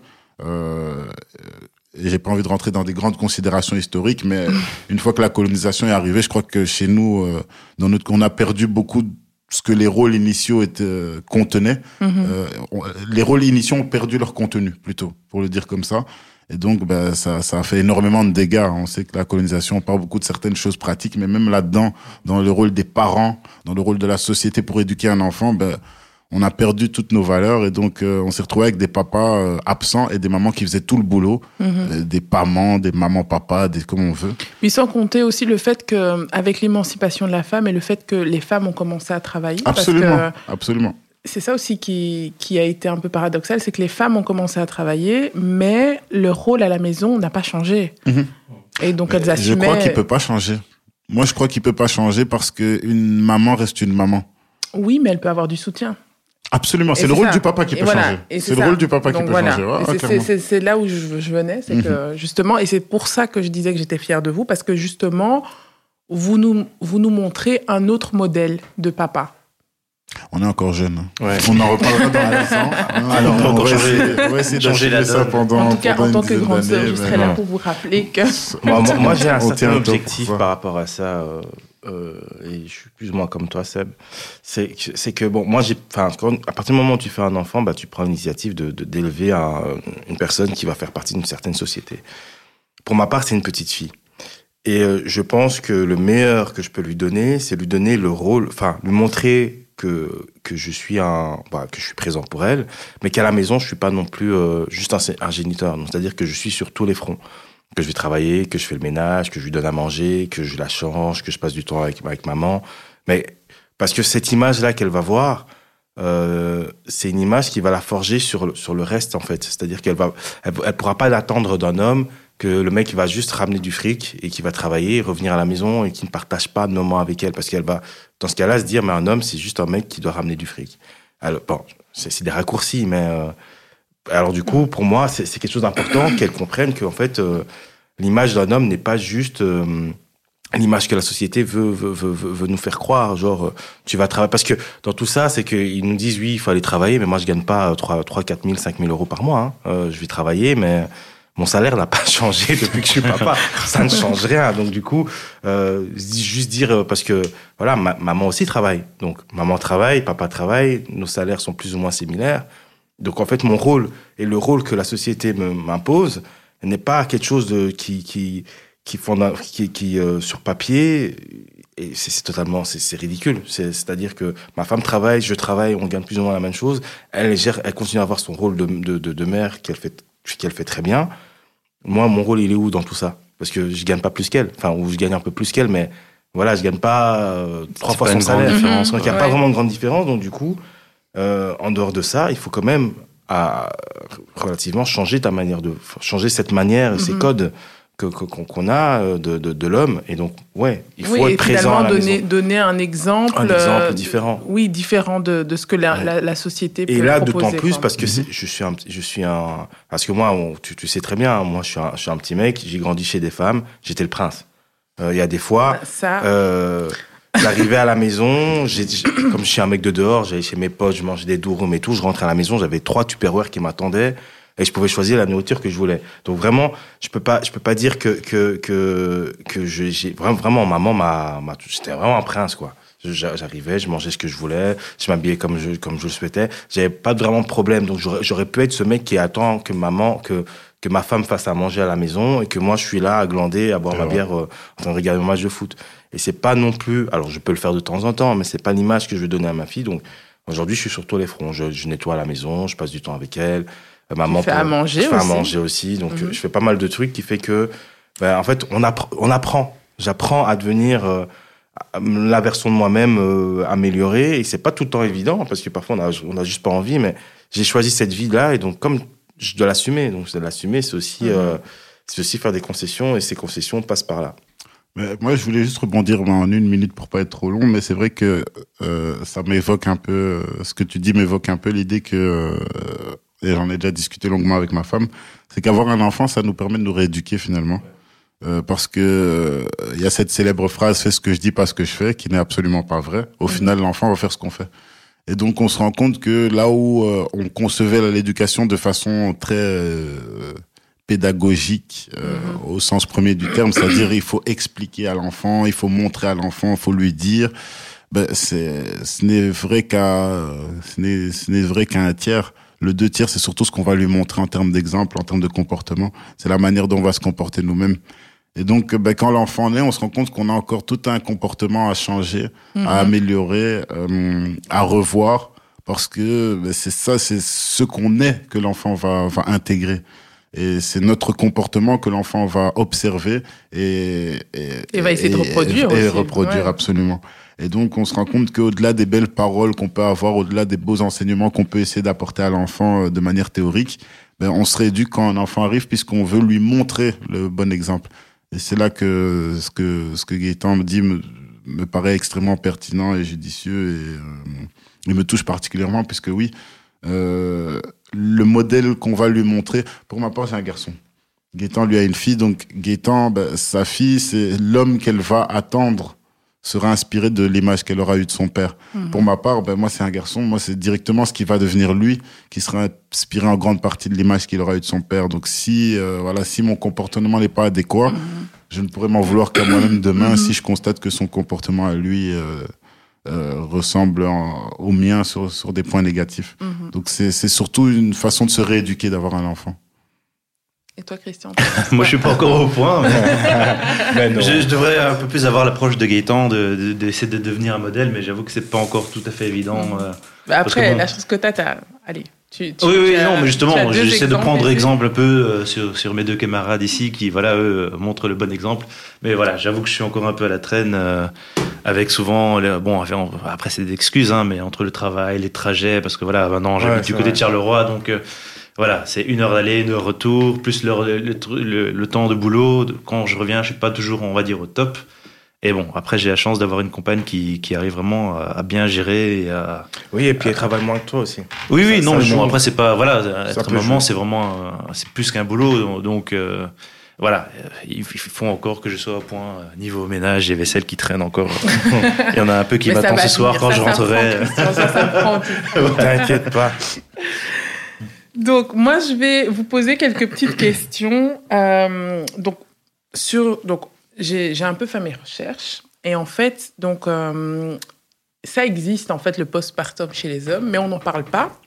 Et donc, c'est pour ça qu'on est là aussi aujourd'hui pour voir un peu euh, est-ce que vous avez eu quelques symptômes? Est-ce que vous l'avez vécu? Parce que certaines personnes le vivent, mais de manière très légère, mhm. mais d'autres le vivent de manière plus profonde. Donc, euh, ce que disait le, docteur Richard Freeman, qui est un, docteur américain, c'est que quand, quand l'homme devient papa, il y a un changement biologique qui s'effectue chez lui. Et en fait, si vous voulez, il y a le niveau de testostérone qui diminue. Ce qui implique une sorte de forme de dépression, mais qui se manifeste de manière différente. Donc, vous pouvez avoir des sentiments de tristesse, des sentiments de solitude, euh, un manque d'appétit, difficulté euh, pour dormir. Euh, je, le, bébé, le bébé, c'est en grande partie la difficulté. Donc, quand on se réveille toutes les, deux heures, trois heures pour le biberon nocturne, ou parce que voilà, elle, pour notre cas, elle faisait des coliques. parfois, ça peut être un manque de sommeil qui n'est pas forcément lié à ce que vit le bébé, mais vraiment, vous n'arrivez pas à dormir. Ah ouais, ouais, Oui, non, mais parce que tu as aussi les, inquiétudes liées au mhm. bébé. Et bon, après, euh, après, tout ne tourne pas non plus autour de, de, l'enfant, mais c'est vrai que euh, mhm. la fatigue et le manque de sommeil étaient, étaient fort présents. Il y a quoi d'autre sur cette liste? Alors, il y a donc euh, beaucoup de colère et d'irritabilité. Oui. pour ne pas citer certaines personnes autour de cette table. c'est moi. Hein. Euh, alors aussi, un manque d'intérêt par rapport au travail et aux, autres choses qu'on avait l'habitude d'aimer faire, mais que finalement, euh, on commence mais à Je, je pense que c'est un peu lié à ce qu'on a dit un peu avant. Mhm. C'est que, voilà, au niveau du boulot, vu qu'on a, allez, avec l'enfant, on a une nouvelle vision de, la vie, mhm. tout devient un peu plus relatif. C'est-à-dire, voilà, tout ce qui était important, tout ce qui était... Euh, qui, qui, nous paraissait important avant, peut paraître un peu plus puéril, un peu plus. Euh, voilà. ouais, je, vois ce que tu veux dire, mais en dehors de ça, un jour, euh, mon grand ami Sébastien m'a dit une phrase. C'est Mwamba. Euh, ouais, Mwamba. Ouais, ouais, non. Mwamba m'a dit un jour, euh, comme dans la chanson de Dodgineko, tu te rappelles cette, cette phrase Tu m'as dit, plus rien ne me fait bip. Et effectivement, quand tu m'avais dit ça, je me dis, bon, gars, Ouais, ouais, ok, si tu le dis. Mais il vivait une autre période. Lui, il était à trois mois de, de, quasi. Je crois que ton enfant n'était pas encore né. Il n'était pas encore né. Il était pas encore né. Donc, tu m'avais, on avait, on avait discuté. Et puis un jour, je t'ai vu, je t'ai dit, mec, tu te rappelles ce que tu m'as dit? Ah ben, c'est la même chose. C'est-à-dire que, en fait, il y a plus rien qui fait vibrer comme ça. Mm. C'est-à-dire, euh, avant, je pouvais être là, attendre une série, être trop chaud euh, pour la série, je m'en fous complètement. Voilà. Euh, effectivement, ouais, ce que tu dis dans ta liste, je me mhm. retrouve totalement dedans, en fait. moi, l'inverse, pas trop. Moi, l'inverse, pas Mais il n'y a rien qui, qui, te. Alors, rien, je sais pas, mais disons que. Euh, Changement de poids, par exemple. Ah Grossir ou maigrir. Ah, après, nous, on était en même temps en période de confinement aussi, donc ça fait que. Ouais, moi, j'ai perdu full poids. Une poids hein. Moi, c'était pas en confinement. On avait une période particulière. Non, non, c'est vrai que c'est un peu. Euh, on est, je pense pas que ce soit. d'autres types de rats de Moi, j'ai plutôt un manque d'appétit. Mais j'ai pas. Ah non, c'est l'inverse. Et puis alors, il y a se sentir exclu de la relation maman-bébé. Ça, vous l'avez quand même un peu, un peu, mais bon, après. Un euh, peu, mais après. Euh, c'est pas se sentir. Mais c'est pas que la mère nous excluait non plus. C'est vraiment, comme je, en tout cas pour mon cas, comme je disais, mm-hmm. le fait de, sortir du, foyer, prendre la route, être je dirais hors, de, pendant 8 heures en dehors de la maison, revenir le soir. Euh, bon, je reviens par exemple les 19h, la petite se couche vers 20h, 21h. Tu Allez, quand, tu rentres, elle est déjà en train de dormir. Non, mais elle, dort une heure après. Quoi. On lui donne son bain, elle mhm. dort. Quand je parle le matin, elle dort, elle dort, euh, elle n'est pas encore réveillée. Donc c'est vrai que de ce côté-là, on se sent un tout petit peu exclu. Mais voilà, je sentais en tout cas de mon côté que ma compagne faisait en sorte de m'impliquer un maximum, mhm. de voilà, le soir, tiens, vas-y, donne-lui le, biberon, tiens, essaie de la faire dormir. Je me sens pas exclu par madame. Voilà. Je peux me sentir exclu parce que je comprends pas leur, leur délire à elle, euh, mhm. tu vois. C'est-à-dire qu'ils ont une cognitivité que moi je n'ai pas avec elle.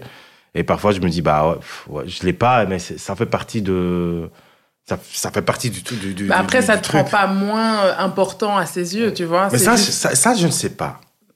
L'enfant ne parle pas encore. je ne sais pas si sa maman est plus importante que son papa. Je je, je pourrais pas, je peux pas décider pour bah après, il faut faire ta place. Hein. Mais voilà, pas- c'est ça, c'est qu'il faut faire sa place. Donc moi, moi, je, je lui laisse pas le choix. C'est-à-dire que même si je me rappelle Nouvel An, j'ai frôlé euh, une, une dispute, hein, minuit. Moi, je me lève, ils savent pas où ce que je vais. Je vais prendre l'enfant, je l'ai levé de son lit et je reviens avec pour, pour passer, oui, pour passer Nouvel An, euh, pour passer euh, Le, le, le minuit, le avec, minuit elle. avec elle. Ils m'ont dit, mais pourquoi tu l'as réveillée? Elle dormait. Je dis, bah, comme ça, elle est avec nous. Et ils comp- ils ont pas compris. ils ont pas compris. Mais tu vois, donc il y a des choses comme ça, je me permets de faire ou imposer des choses euh, à bébé. Après, bon, euh, madame a été un peu fâchée parce qu'elle est restée une heure et demie à essayer Essayer de la faire de dormir. refaire derrière en me disant, mais gars, Parce que c'est pas toi qui as galéré à la faire dormir. totalement, t'es totalement. Mais non, parce qu'elle réclamait sa maman dans Ah. genre de, de, de genre de délire. mais, euh, mais Donc ouais, toi, ouais, tu ouais. réveilles l'enfant, après, c'est elle qui doit la- le faire de, la non, faire non, dormir, j'aurais bien voulu, mais bon, après, ils m'ont dit non, toi, toi, t'es fou, toi, t'es fou, va, va te coucher, toi, n'importe quoi.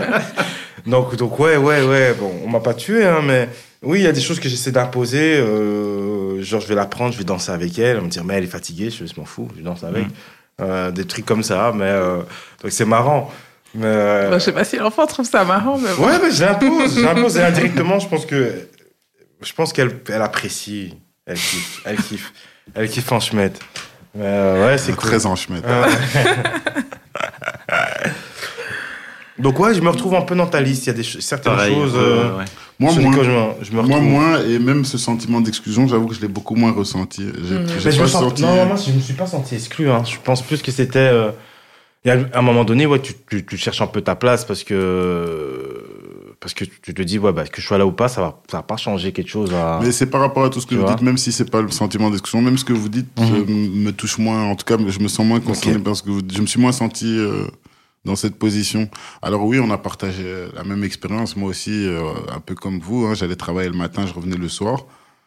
Mais c'est très, ça s'est très vite normalisé à mes yeux, en fait. Donc, Mhm. Bon, après, c'est plus loin par rapport aux autres. hein. Il y a quand même six mois de différence c'est- aussi. C'est hein, vrai que c'est euh, plus loin et c'est vrai que c'est Gaëtan qui me rappelle certains sentiments que j'avais peut-être oubliés.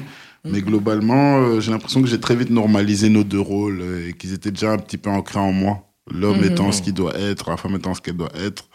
Euh, voilà, non, j'ai pas ressenti vraiment une question une- un sentiment d'exclusion particulier, un sentiment de ne pas être, euh, de ne pas faire partie d'un cocon. Il y avait d'une part ce que, ce que forme la maman et le, le petit naturellement, et il y avait d'autre part notre foyer à trois qui, qui me paraissait très, euh, très, Mhm. très épanoui. Après, t'as un petit garçon aussi. Ouais. Ça peut ça peut changer aussi. Sur...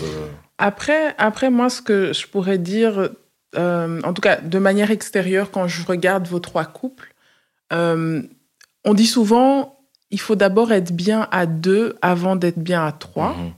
Et je pense que vous étiez déjà tous bien à deux. Donc, c'est plus facile d'accueillir justement une nouvelle personne dans, dans le cocon parce que vous étiez déjà bien à deux. Donc, je pense que ça aussi, ça peut-être aussi fa- facilité euh, l'adaptation avec, euh, avec euh, l'arrivée de l'enfant. Donc, Mhm. Bon, C'est si, une grosse épreuve. trompe, non, hein, mais c'est une grosse épreuve parce que voilà, si t'es pas prêt, en tout cas. euh, Et, et oui, et Mais comme c'est à le double tranchant. C'est à tu double sais, tranchant, mais en même temps, c'est une décision que vous, que vous avez prise à deux. Mhm. Que vous avez pris à deux, vous l'avez réfléchi, vous, et, puis, et puis vous, vous avez franchi le pas. Donc je pense que du coup, vous, vous aviez. euh, c'est c'est pas comme quelqu'un qui est en couple et puis euh, du jour au lendemain, Accident. on t'annonce voilà, euh, je suis enceinte. C'est quand même pas la même chose parce que là, vous avez eu quand même toute une préparation de psychologique. bien connaître la personne. euh, Voilà, avec qui bien on- connaître Ouais, la mais c'est personne. important. Voir le, les que Mais bons c'est après, comme ça, le je- mauvais. ce que je- en fait, ce qui est important, c'est avoir une relation saine, je pense. Parce qu'il y a des, des- quand je dis relations saines, il y a des relations où des gens sont très bien ensemble, comme tu viens de le dire, mais ils sont trop fusionnels. Et dans ce genre de problème, quand, quand un enfant vient dans une relation trop fusionnelle, pour certaines personnes que je, je connais, que, je, que je, je ne cite pas ici, qui ne sont pas ici d'ailleurs, euh, Dédicace à Joseph. le, le, le, le- le- c'est c'est quelque chose. Je sais pas, j'invente. Maintenant, tous les Joseph vont se sentir mal. si jamais t'as un Joseph dans ton entourage. Non, non, blague à part, euh, ça arrive à certaines personnes et en fait, le fait que l'enfant arrive dans cette relation fusionnelle entre les, les, les- les deux, les deux fous amoureux là, fait que ça, ça, ça casse quelque chose dans leur relation. Euh, où forcément tout ce que tu as cité, euh, l'abandon, etc., peut, peut, peut, peut, peut arriver beaucoup plus facilement. Parce que, effectivement, bah, une femme, quand elle vient d'avoir un enfant, bah, sa priorité, c'est, l'enfant. Mm-hmm.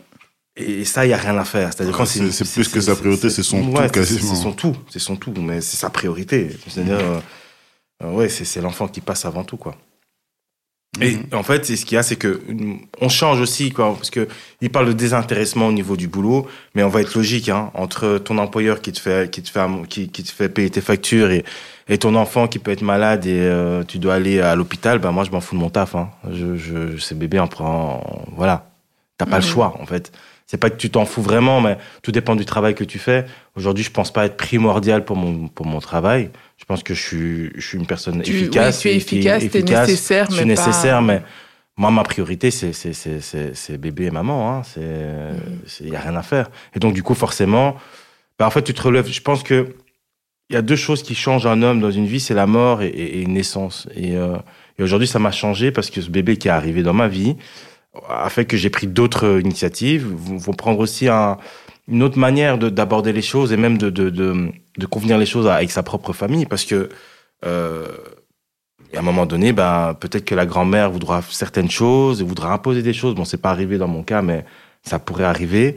Où tu dois devoir, toi en tant qu'homme, prendre ton rôle euh, de, de de mari et devoir euh, dire non en fait ma, ma femme et moi on n'est pas d'accord avec ce genre de choses. Et affronter ta mère pour lui dire ça ou, c'est vrai qu'avant la, naissance c'est ta famille c'est ta famille et là maintenant vraiment ta famille ça devient ton cocon. Ouais, c'est ça. Toi ta compagne et l'enfant euh. et ça c'est autre chose parce que ça change ça change tout. Et c'est forcément comme tu dis si tu t'entends pas avec ta femme et que ça va pas avec ta femme ben là ça, ça, c'est un problème mais si vous faites, parce qu'après vous êtes une entité, on marche à trois en fait. Mhm. C'est-à-dire que c'est c'est tout ce qu'elle va faire et va avoir un impact sur ta vie, sur l'impact de, de, de, la vie de l'enfant, etc. Donc il faut vraiment marcher en synergie, sinon ça va pas le faire. Mhm. Ouais, ouais, absolument d'accord. Euh, moi, pour ma part, j'ai eu à, à, à devoir, euh, à devoir euh, bah, défendre mon foyer et recadrer un peu le comportement de la famille qui autrefois était ta première famille, bah, devient passe à un autre, la, relation familiale passe à un autre stade finalement, euh, parce que comme le dit étant très bien, ton premier foyer maintenant c'est ta femme et ton et ton enfant, et euh, ben, certaines choses peuvent être un peu en contradiction, et donc du coup il faut pouvoir euh, euh faire preuve de pédagogie. Mmh. mais après, je sais pas si c'était ton cas aussi, Sébastien, mais aussi tu as la vision on va dire, de la paternité, ou en tout cas de l'enfant, comment éduquer l'enfant que ta mère ou tes, tes, oncles, tantes peuvent avoir. Justement. Qui vont vouloir imposer ça dans ton, couple. Or que peut-être toi, avec notre génération, on a une vision un peu plus progressive. Et c'est ça qui fait un clash et tu dois. C'est clairement ça. C'est de s'opposer à une éducation. Puisque ce qui est fou, c'est de se dire que cette éducation, ben, on l'a reçue. Ouais. Donc on peut, considérer comme, on peut la considérer comme excellente si on est assez fier de soi. On se dit, bon, bah, si je suis fier de ce que je suis devenu, c'est que je suis fier de l'éducation que j'ai reçue. Mais on doit être capable, et souvent, ben, grâce à, sa compagne, on, remet quelques petites choses. Alors, il s'agit même pas de remettre en question, il s'agit de, d'être confronté à un nouveau modèle. Tu, tu, crées un nouveau modèle parce que finalement, les, la société dans laquelle vos enfants vont vivre et vont évoluer est différente de la société dans laquelle nous, on a évolué. Je vais, rentrer directement dans le Et puis même la couleur de peau du hein. bébé. Moi, je suis noir, mon enfant est métis. Donc Pour ma part, c'est par exemple des questions de d'alimentation. De, de, par exemple, mm. euh, où on a un style d'alimentation qu'on recommande pour notre enfant et qu'on qu'on impose pour notre enfant, je vais le dire, on l'impose. Euh, et du coup, ça peut créer un choc avec ce que la manière dont nous on a été élevés euh, sur le plan alimentaire, mmh. la manière dont nous on a été nourris.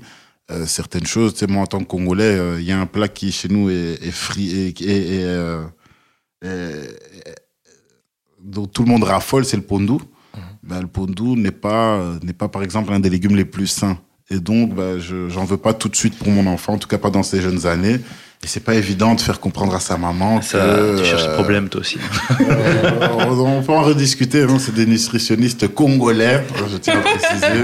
Non, mais après, bon, je t'avoue que la petite a goûté déjà. Non, elle a, elle a raffolé. Mais après, euh, même moi, après avoir mangé, je sentais un peu d'acidité, donc je dis, bon, pour Il s'agit même pas de goûter. Le fait de simplement goûter à la limite, bah, c'est pas grave, mais c'est le fait de, de, de, de, de, devoir s'expliquer avec ses parents, dire voilà, c'est pas ce que je veux pour l'enfant de l'immédiat.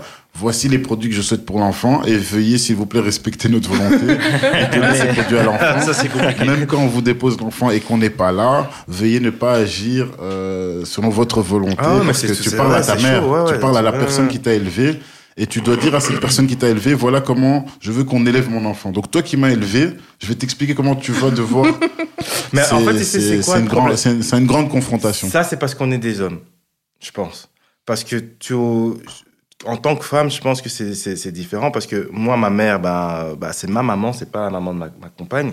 Donc forcément, ben, du moins chez moi, maman va plus aller dans le sens où, bon, comment fait ta femme Et en fonction de, je vais m'adapter.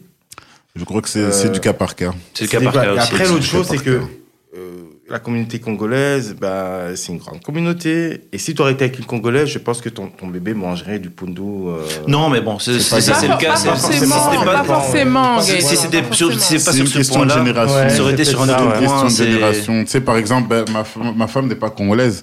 Et donc, par exemple, ben, elle est maghrébine. Et chez les maghrébins, particulièrement chez les marocains, dans le Maghreb, ben, ils font beaucoup de plats à base de, beaucoup de plats euh, à base de miel. Du miel, oui, mais c'est pas bon, mais c'est pas bon pour l'enfant. Ben voilà. Avec la Tu vois, et donc, c'est des choses sur lesquelles euh, il y a des remises en question, sur lesquelles il y a des discussions et sur lesquelles il faut ben, parfois éveiller les parents en leur disant voilà, il y a des habitudes qu'on peut avoir eues culturellement, mais il faut se dire aussi que la société et la science évoluent.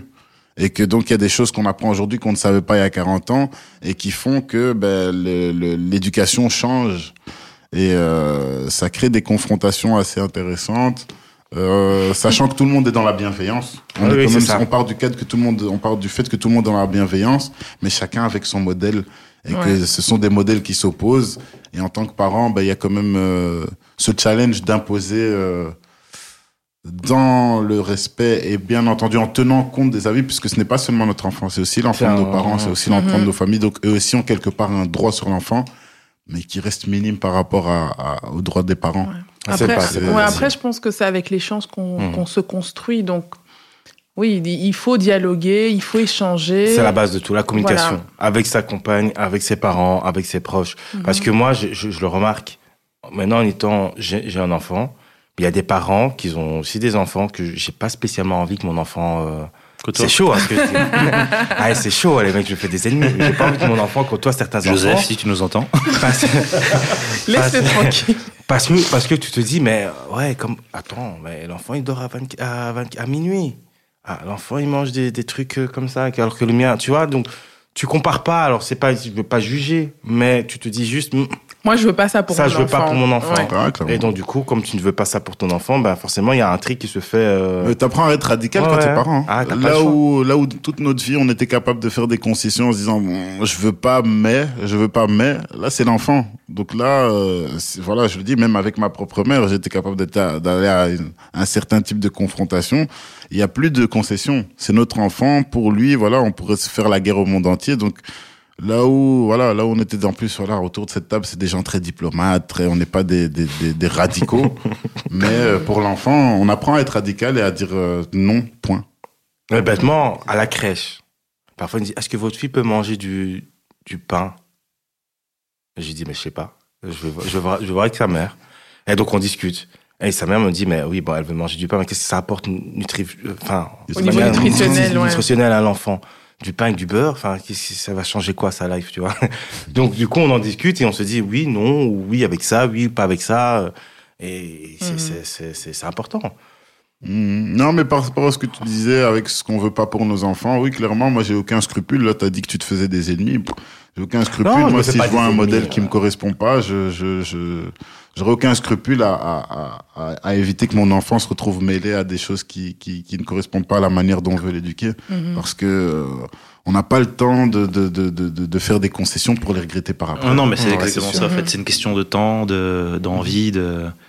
Tu dis voilà, oh, tu as beau être diplomate, quand il s'agit de l'enfant, tu voilà, il y a pas de concession. Tu Ouais. dis voilà, c'est comme ça. J'ai pas le temps de discuter, j'ai pas le truc. Voilà, si t'es pas content, ben va. Après, ce que j'apprécie, c'est qu'il y a un certain respect. Je prends le cas de Christian. L'autre jour, on devait se voir avec bébé et il me dit Ah, ma fille est un peu malade. Est-ce qu'on se voit encore? Parce que vous avez, on a aussi un, vous avez aussi. Ok, on se voit, mais on, se voit, on va se voir à l'extérieur, comme ça, il n'y a pas trop de. mhm. d'échanges entre les, enfants ou comme ça, il fait beau aussi, on, en profite. Mais c'est important parce que pour la même, il m'aurait rien dit.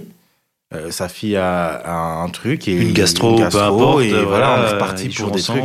Donc c'est c'est oui, c'est il faut avoir faut avoir aussi ce respect et pouvoir échanger aussi avec les parents et, pouvoir dire ce qui, ce qui est bon ou pas pour notre enfant et pouvoir le, le, mettre sur la table, clairement.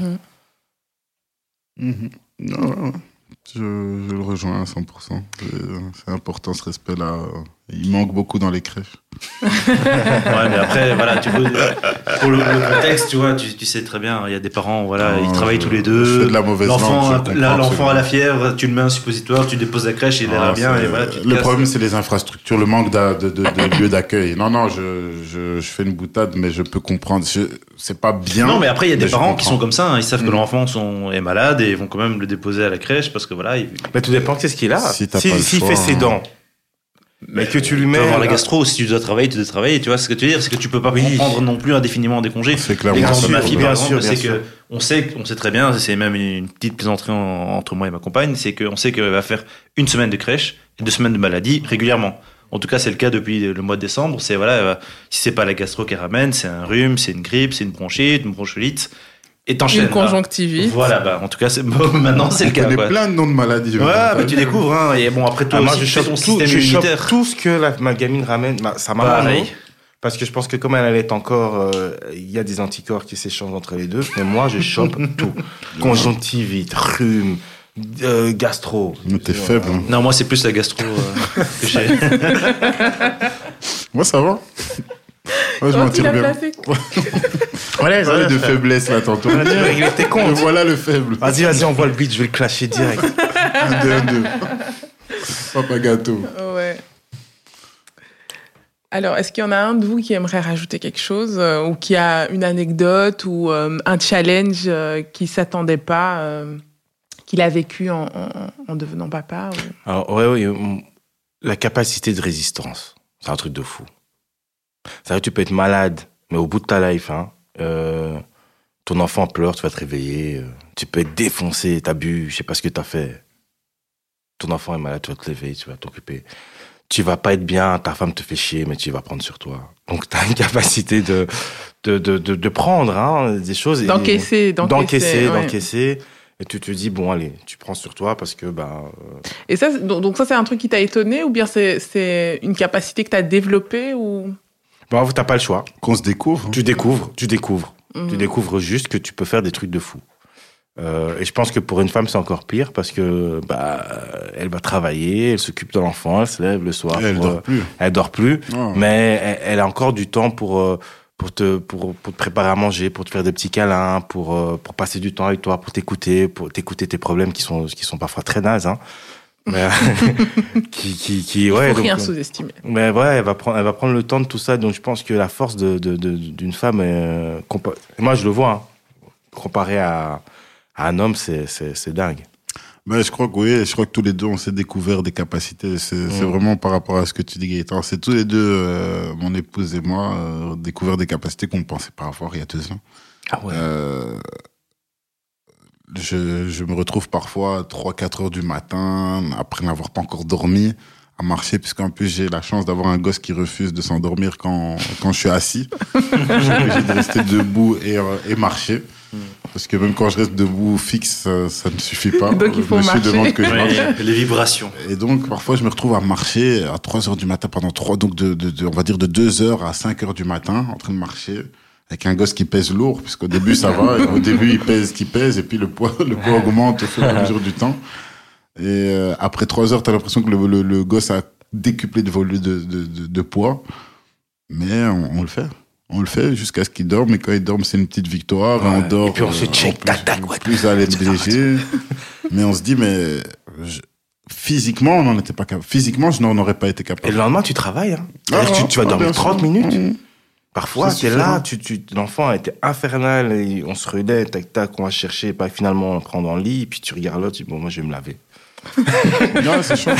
Mais, euh, et pour encore une fois, pour dire ce qu'il disait, ben, la maman, c'est encore pire.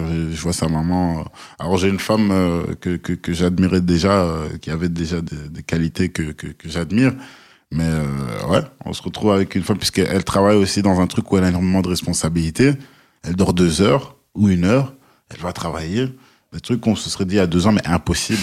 Impossible. Enfant ou pas enfant, faut pas me demander de faire un truc comme ça, ce sera au-delà de mes limites. Ben, finalement, on ne mhm. connaissait pas nos limites. Donc ça, c'est vrai que ouais, ouais, je suis tout à fait d'accord avec Gaëtan. Et il te, booste. Donc, euh, capacité de ça donne la baraka. Moi, j'attends toujours gagner au loto, mais mais, euh, mais, est-ce que tu joues C'est ça, non, je joue pas. Ah, non, bah mais non, mais c'est vrai que ça donne, ça te booste. C'est un, un, vrai booster. C'est un booster de dingue en enfant parce que malgré toute cette misère et Sébastien me l'avait dit, hein, il va te faire la misère, il va te faire la misère. Le désespoir. Mais, mais après, il va te sourire. Et toute la misère que tu as passée, tu l'oublies. Tu l'oublies. Bon, elle va te sourire, enfin, elle va, elle va, elle va te chercher un peu pour te faire montrer, te miroiter qu'elle est là, elle va te sourire, jouer un peu avec toi. Donc, du coup, bah, même si t'es un peu fâché au départ, tu dis ouais ouais tu m'as fait la misère, euh, mais au final ça passe. C'est c'est en fait c'est vraiment la proportion est, est dingue. C'est-à-dire que pour 10, 12, 15, 20, 22 heures de, de souffrance et comme je le disais de désespoir parfois parce que parfois il y a des moments euh, qui sont clairement de l'ordre du désespoir les coliques, euh, ce genre de douleurs, douleurs nocturnes quand t'es fatigué. Toi, t'accumules la fatigue, euh, le stress, l'incompréhension, le bruit, parce que finalement pleurer, c'est aussi du bruit, c'est aussi un, une attaque directe au cerveau. tu compiles un peu tout ça, tu te dis mais là elle pleure, ça va pas s'arrêter et on a beau, il y a pas de solution miracle pour, il y a pas de solution miracle pour tout problème. Donc c'est le désespoir vraiment parfois.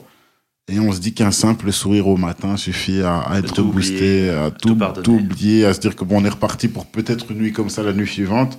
Mais il n'y a pas de souci, on le fait. Que quelqu'un viendrait nous dire, bon, est-ce que tu veux que je t'enlève ton enfant pour te soulager de tout ce, malheur? Mais au grand jamais. Non. Cette, cette personne pourrait finir euh, pendue ou de par une simple proposition. oui. Non, non, on prend tous, toute cette souffrance-là, on la prend puisque cette proportion, inexacte de, de, de, ces 23 heures de souffrance pour ces petites quelques minutes de bonheur. Mais ces quelques minutes de bonheur sont tellement intenses que ben, elles valent euh, allègrement ces, mhm. ces nombreuses heures de souffrance. C'est une proportion bizarre, mais c'est c'est le miracle de la, de la nature. Moi, de mon côté, ce qui m'a le plus marqué, en tout cas, c'était. Euh, bon, après, tout, je sais pas si c'était Sébastien qui en parlait ou si c'est mon cousin qui a eu un enfant un, un an avant moi.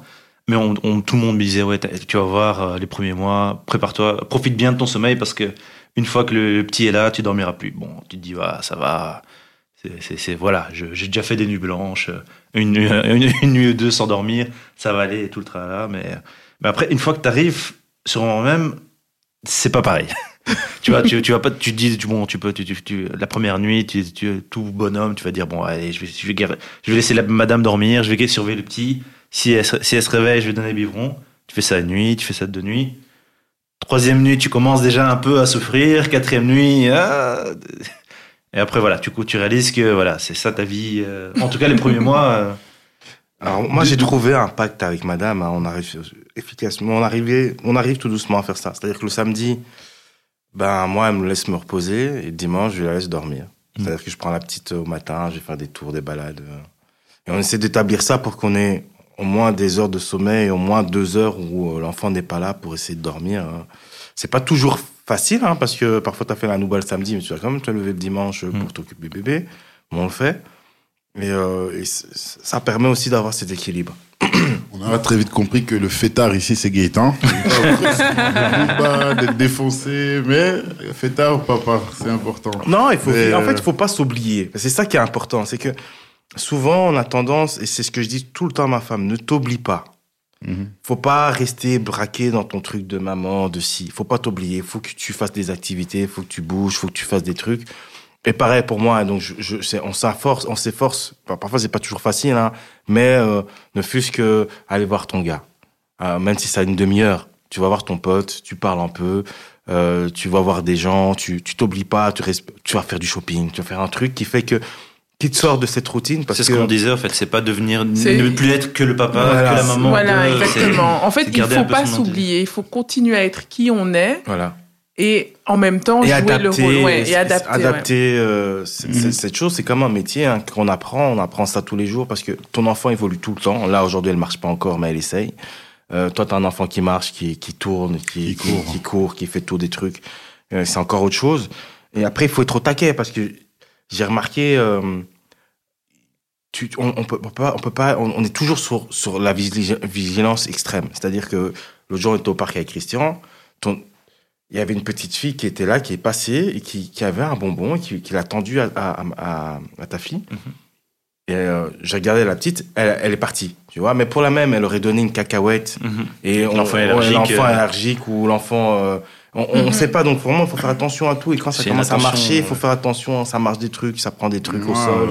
Ça, et ça, va vite essayer de mettre en bouche. Et ça te feinte, hein. Ça te prend sur les deux mains tu enlèves sur une main, mais l'autre, elle a le temps de. Ah, bah, le, truc aussi qu'il faut faire attention, il y a une nappe, elle attrape la nappe, elle, tire, et puis. Elle voit un filet. Et bizarrement, ça a beau être petit, mais c'est une de ses forces. force de dingue. Ah là là, quand ça attrape un truc, tu veux retirer quelque chose de ses mains. C'est impossible. Damn. Et maintenant, ça détend, ça Moi, j'ai un petit qui porte 6 packs d'eau. 6 packs d'eau spa. oui, il est porté il y a quelques mois, je l'ai vu soulever 6 packs d'eau spa, je me suis dit, mais c'est comment ah, Donc, non, les petits sont surprenants, mais en fait, c'est intéressant ce que dit Christian sur, euh, effectivement, mais ça rejoint ce que disait Gaëtan sur la capacité de résistance.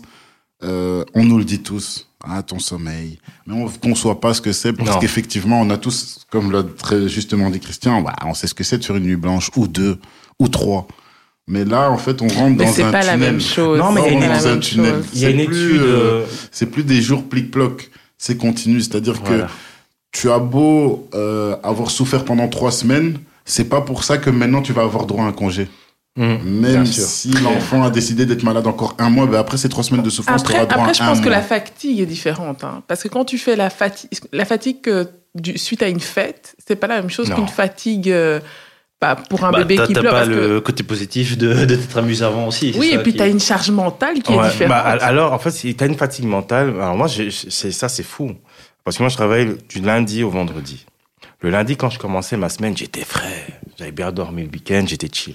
Maintenant, je commence mes lundis comme les vendredis. Je suis défoncé, les gars. Je suis fatigué tout le temps. Mais tu dois faire le taf parce que tu dois faire ton taf au boulot, tu dois faire ton taf à la maison, tu dois être, euh, tu dois avoir ta, tu, dois être alerte. Tu dois être alerte, en, alerte tout le temps. Et, euh, et pareil, il y a une étude qui dit que sur la première année de ton enfant, tu perds entre un mois et demi et trois mois de sommeil sur ton année. Et je pense que ça se tient. Ouais, c'est fort possible. Parce, parce que tu dors pas bien tu dors clairement pas bien. Non, et, ce qui est important aussi, c'est le, sommeil.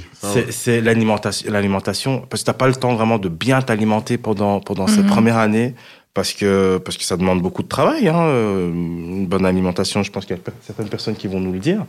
Euh, qu'il faut, ouais, il faut bien manger aussi les mecs, c'est important. Bon, je, je, je le fais pas tout le temps, mais il faut vraiment le faire.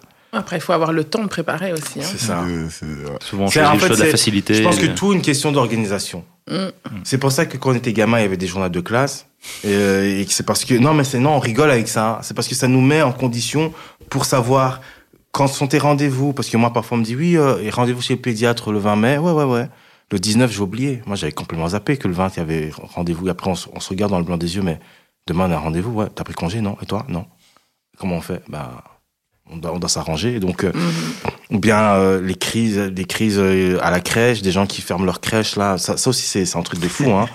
Il y a des, ils te font la grève comme ça, t'as rien décidé, tu vas déposer ton enfant mardi. Ah oui, demain on est fermé. Ah genre, genre c'est normal. Toi, Et vous préviennent pas à l'avance une semaine au moins Ok. Grève des grèves sauvages, frère. Ah oui, oui, ok. bah, c'est les aléas de la vie. Ouais, ouais, Donc en fait, c'est ça, avoir un enfant, c'est constamment euh, chaque semaine, c'est Vous êtes dans l'organisation tout. Non, il faut être organisé. Mais, même si c'est plein d'imprévus, c'est que des imprévus. Voilà. Mm-hmm. Parce qu'il y a quelqu'un qui va venir. Ah, j'étais dans, j'étais dans ton quartier, je voulais venir voir la petite. Ok, bon, on n'avait pas prévu, mais bon, viens.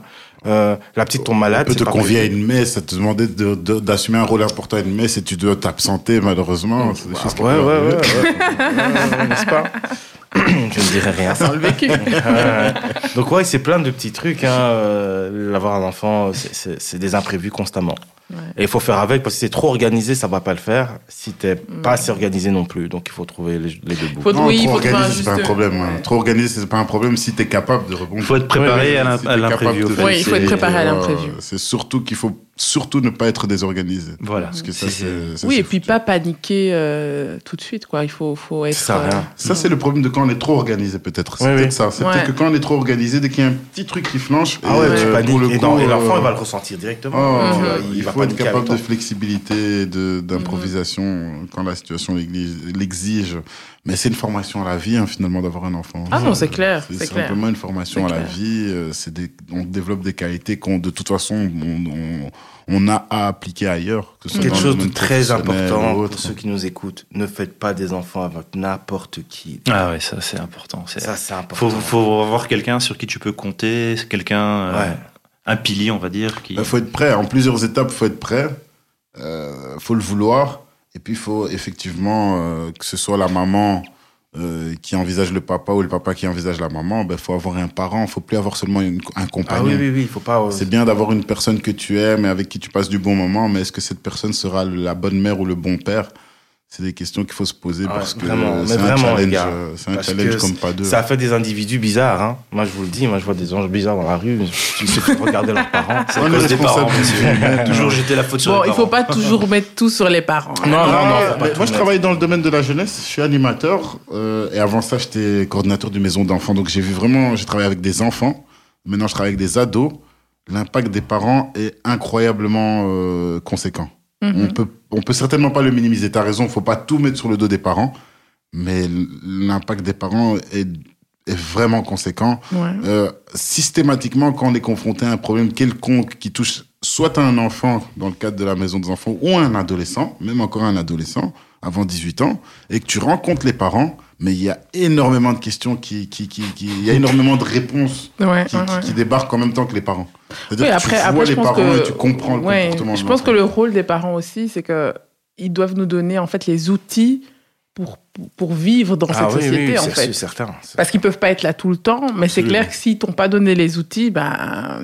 C'est une petite bouteille, un enfant ou une grande bouteille. Si tu le remplis pas toi, quelqu'un d'autre le fera, mais il va, ah elle, va, elle va, finir par être remplie. Donc, à nous de prendre un maximum de place dans, dans, ce contenu, sinon d'autres le feront. Mm-hmm. Donc, euh, oui, oui, oui, absolument. Euh, mais euh, oui, les parents ont un rôle fondamental à jouer. Il faut en avoir conscience à chaque moment et c'est un crime, c'est un péché de faire un enfant quand c'est pas, euh, quand il a pas, quand il bénéficiera. Si, si on sait déjà d'avance qu'il bénéficiera pas du cadre, si on sait déjà d'avance qu'il y aura de la négligence, si on sait déjà que voilà, bon, la maman, je sais pas, ou le papa, je sais pas, mais on verra. Je crois que c'est très grave. On mhm. doit vraiment prendre conscience qu'un enfant, c'est une pleine responsabilité et que c'est du temps. On peut être riche, on peut être tout ce qu'on veut, mais si on n'a ah pas du temps à consacrer à son enfant, alors faut pas faire clair. C'est une très belle conclusion, ça. le podcast. En tout cas, je vous remercie tous les trois. Merci d'avoir répondu en tout cas. Merci, merci. Ben merci, puisque euh, c'est vrai qu'on en avait déjà discuté un peu en off, mais là, maintenant, je l'ai vécu. Ben, moi, pour ma part, en tout cas, euh, ça m'a beaucoup fait du bien de, mhm. de, de réfléchir à certaines choses, d'entendre aussi, puisque mine de rien, euh, oui, on est très proches, etc. Mais mine de rien, on n'échange pas, pas, tant que ça. sur ça, c'est vrai. Oui, c'est ça. que ça entre mais parce qu'en fait, ce qu'il y a, c'est que comme, comme tu l'as dit quelque part, on, est des hommes, donc forcément, on nous fait souvent faire comprendre. On parle pas de nos problèmes. De... Pas, voilà. Mais moi, j'ai vu un psy après, euh, après l'accouchement, euh, à l'hôpital. T'en voyais pas déjà avant Non, non, non, non, non, non. Non, je fais pas ça. J'ai pas fait ça. Mais j'en ai vu à l'hôpital parce qu'on nous, on nous avait conseillé si on voulait voir un psy. Et je l'ai fait et honnêtement, euh, je conseille aux jeunes parents qui n'ont qui, qui ont parfois peur de de, de, de, de ce genre de choses de le faire à l'hôpital directement. Il y a des gens qui sont prévus pour ça et qui, qui savent qui savent qui sont là pour vous écouter, vous faire comprendre que ce que vous vivez ou des, des choses qui vous font peur, ne, ne c'est normal. Et, et ça t'a aidé un peu de... Ben, ça m'a aidé sur le coup. Alors, je n'irai pas voir un psy chaque semaine, hein, mais euh, sur le coup, là, parce qu'en fait, ce qu'il y a, c'est que tu es, rempli de questions et il y a parfois même des choses où. Euh, c'est pas que tu n'as parfois même pas des idées noires, mais tu as des T'as des choses qui passent dans ta tête en voyant cet enfant, tu te dis, ouais, si je bouche, son nez là, est-ce qu'il va vivre? Ouais, Des bails comme ça, tu vois, donc tu te dis, ouais, t'es fou. Et après, t'échanges avec ta compagne, elle te dit, ouais, euh, ouais, ouais, bon, euh, t'es un peu fou quand même, mais. donc, du coup, ouais, parler à un psy, c'est bien. C'est bien, faut le faire. Mais, après, je pense que parler tout court, c'est euh, déjà, une, déjà une thérapie. C'est déjà une thérapie. Et c'est aussi un peu l'objet de, de mon podcast, c'est de créer un espace de discussion où on n'est pas jugé, où on peut parler des choses telles qu'on les a vécues, telles qu'on les vit actuellement, et, et dans un espace bienveillant. Mhm. Donc vraiment, et puis en même temps sans, sans, sans, sans, artifice, quoi. Ça veut dire sans faisant. On fait pas semblant. On fait pas semblant. Non, non, on va, on va vraiment sans détour. On dit les choses telles qu'on les pense. Le prochain podcast. tu peux changer déjà de nom, c'est bon. Non, ça existe déjà, c'est pour, ça que je C'est pour, ça que je c'est pour ça que je l'ai piqué. Ouais, ouais, ouais, non, Mais euh, non, non, moi je suis content. ça m'a fait du bien de le faire. Donc moi je te remercie, euh, je te remercie non, également avec parce que ça moi personnellement ça m'a fait beaucoup de bien. Pareil. du coup, euh, je, témoignage. Si d'autres personnes sont invitées, peu importe le sujet, ben, dites-vous que vous allez rendre service à Gaël, mais que ça va certainement aussi vous permettre de d'exprimer des choses auxquelles vous avez peut-être jamais pensé. Euh, spécialement. Ouais, parce que c'est autour d'une conversation ouverte, donc du coup, c'est vrai qu'on a, il n'y a pas vraiment de questions, il n'y a rien, il a rien qui est préparé. On, on est là avec son. Ça vient du cœur. Ça vient du cœur. Sans détour. en tout cas, merci pour votre disponibilité. Merci, d'avoir joué le jeu et euh, à très, à très bientôt. Vite. Bye bye. Ciao. C'était le podcast de Gaël. Sans détour. Dédicace. Joseph Cabayou. Joseph, euh, si tu veux. Joseph. Joseph le sapeur. Pas de la mire, Joseph. En tout cas, merci à vous les gars.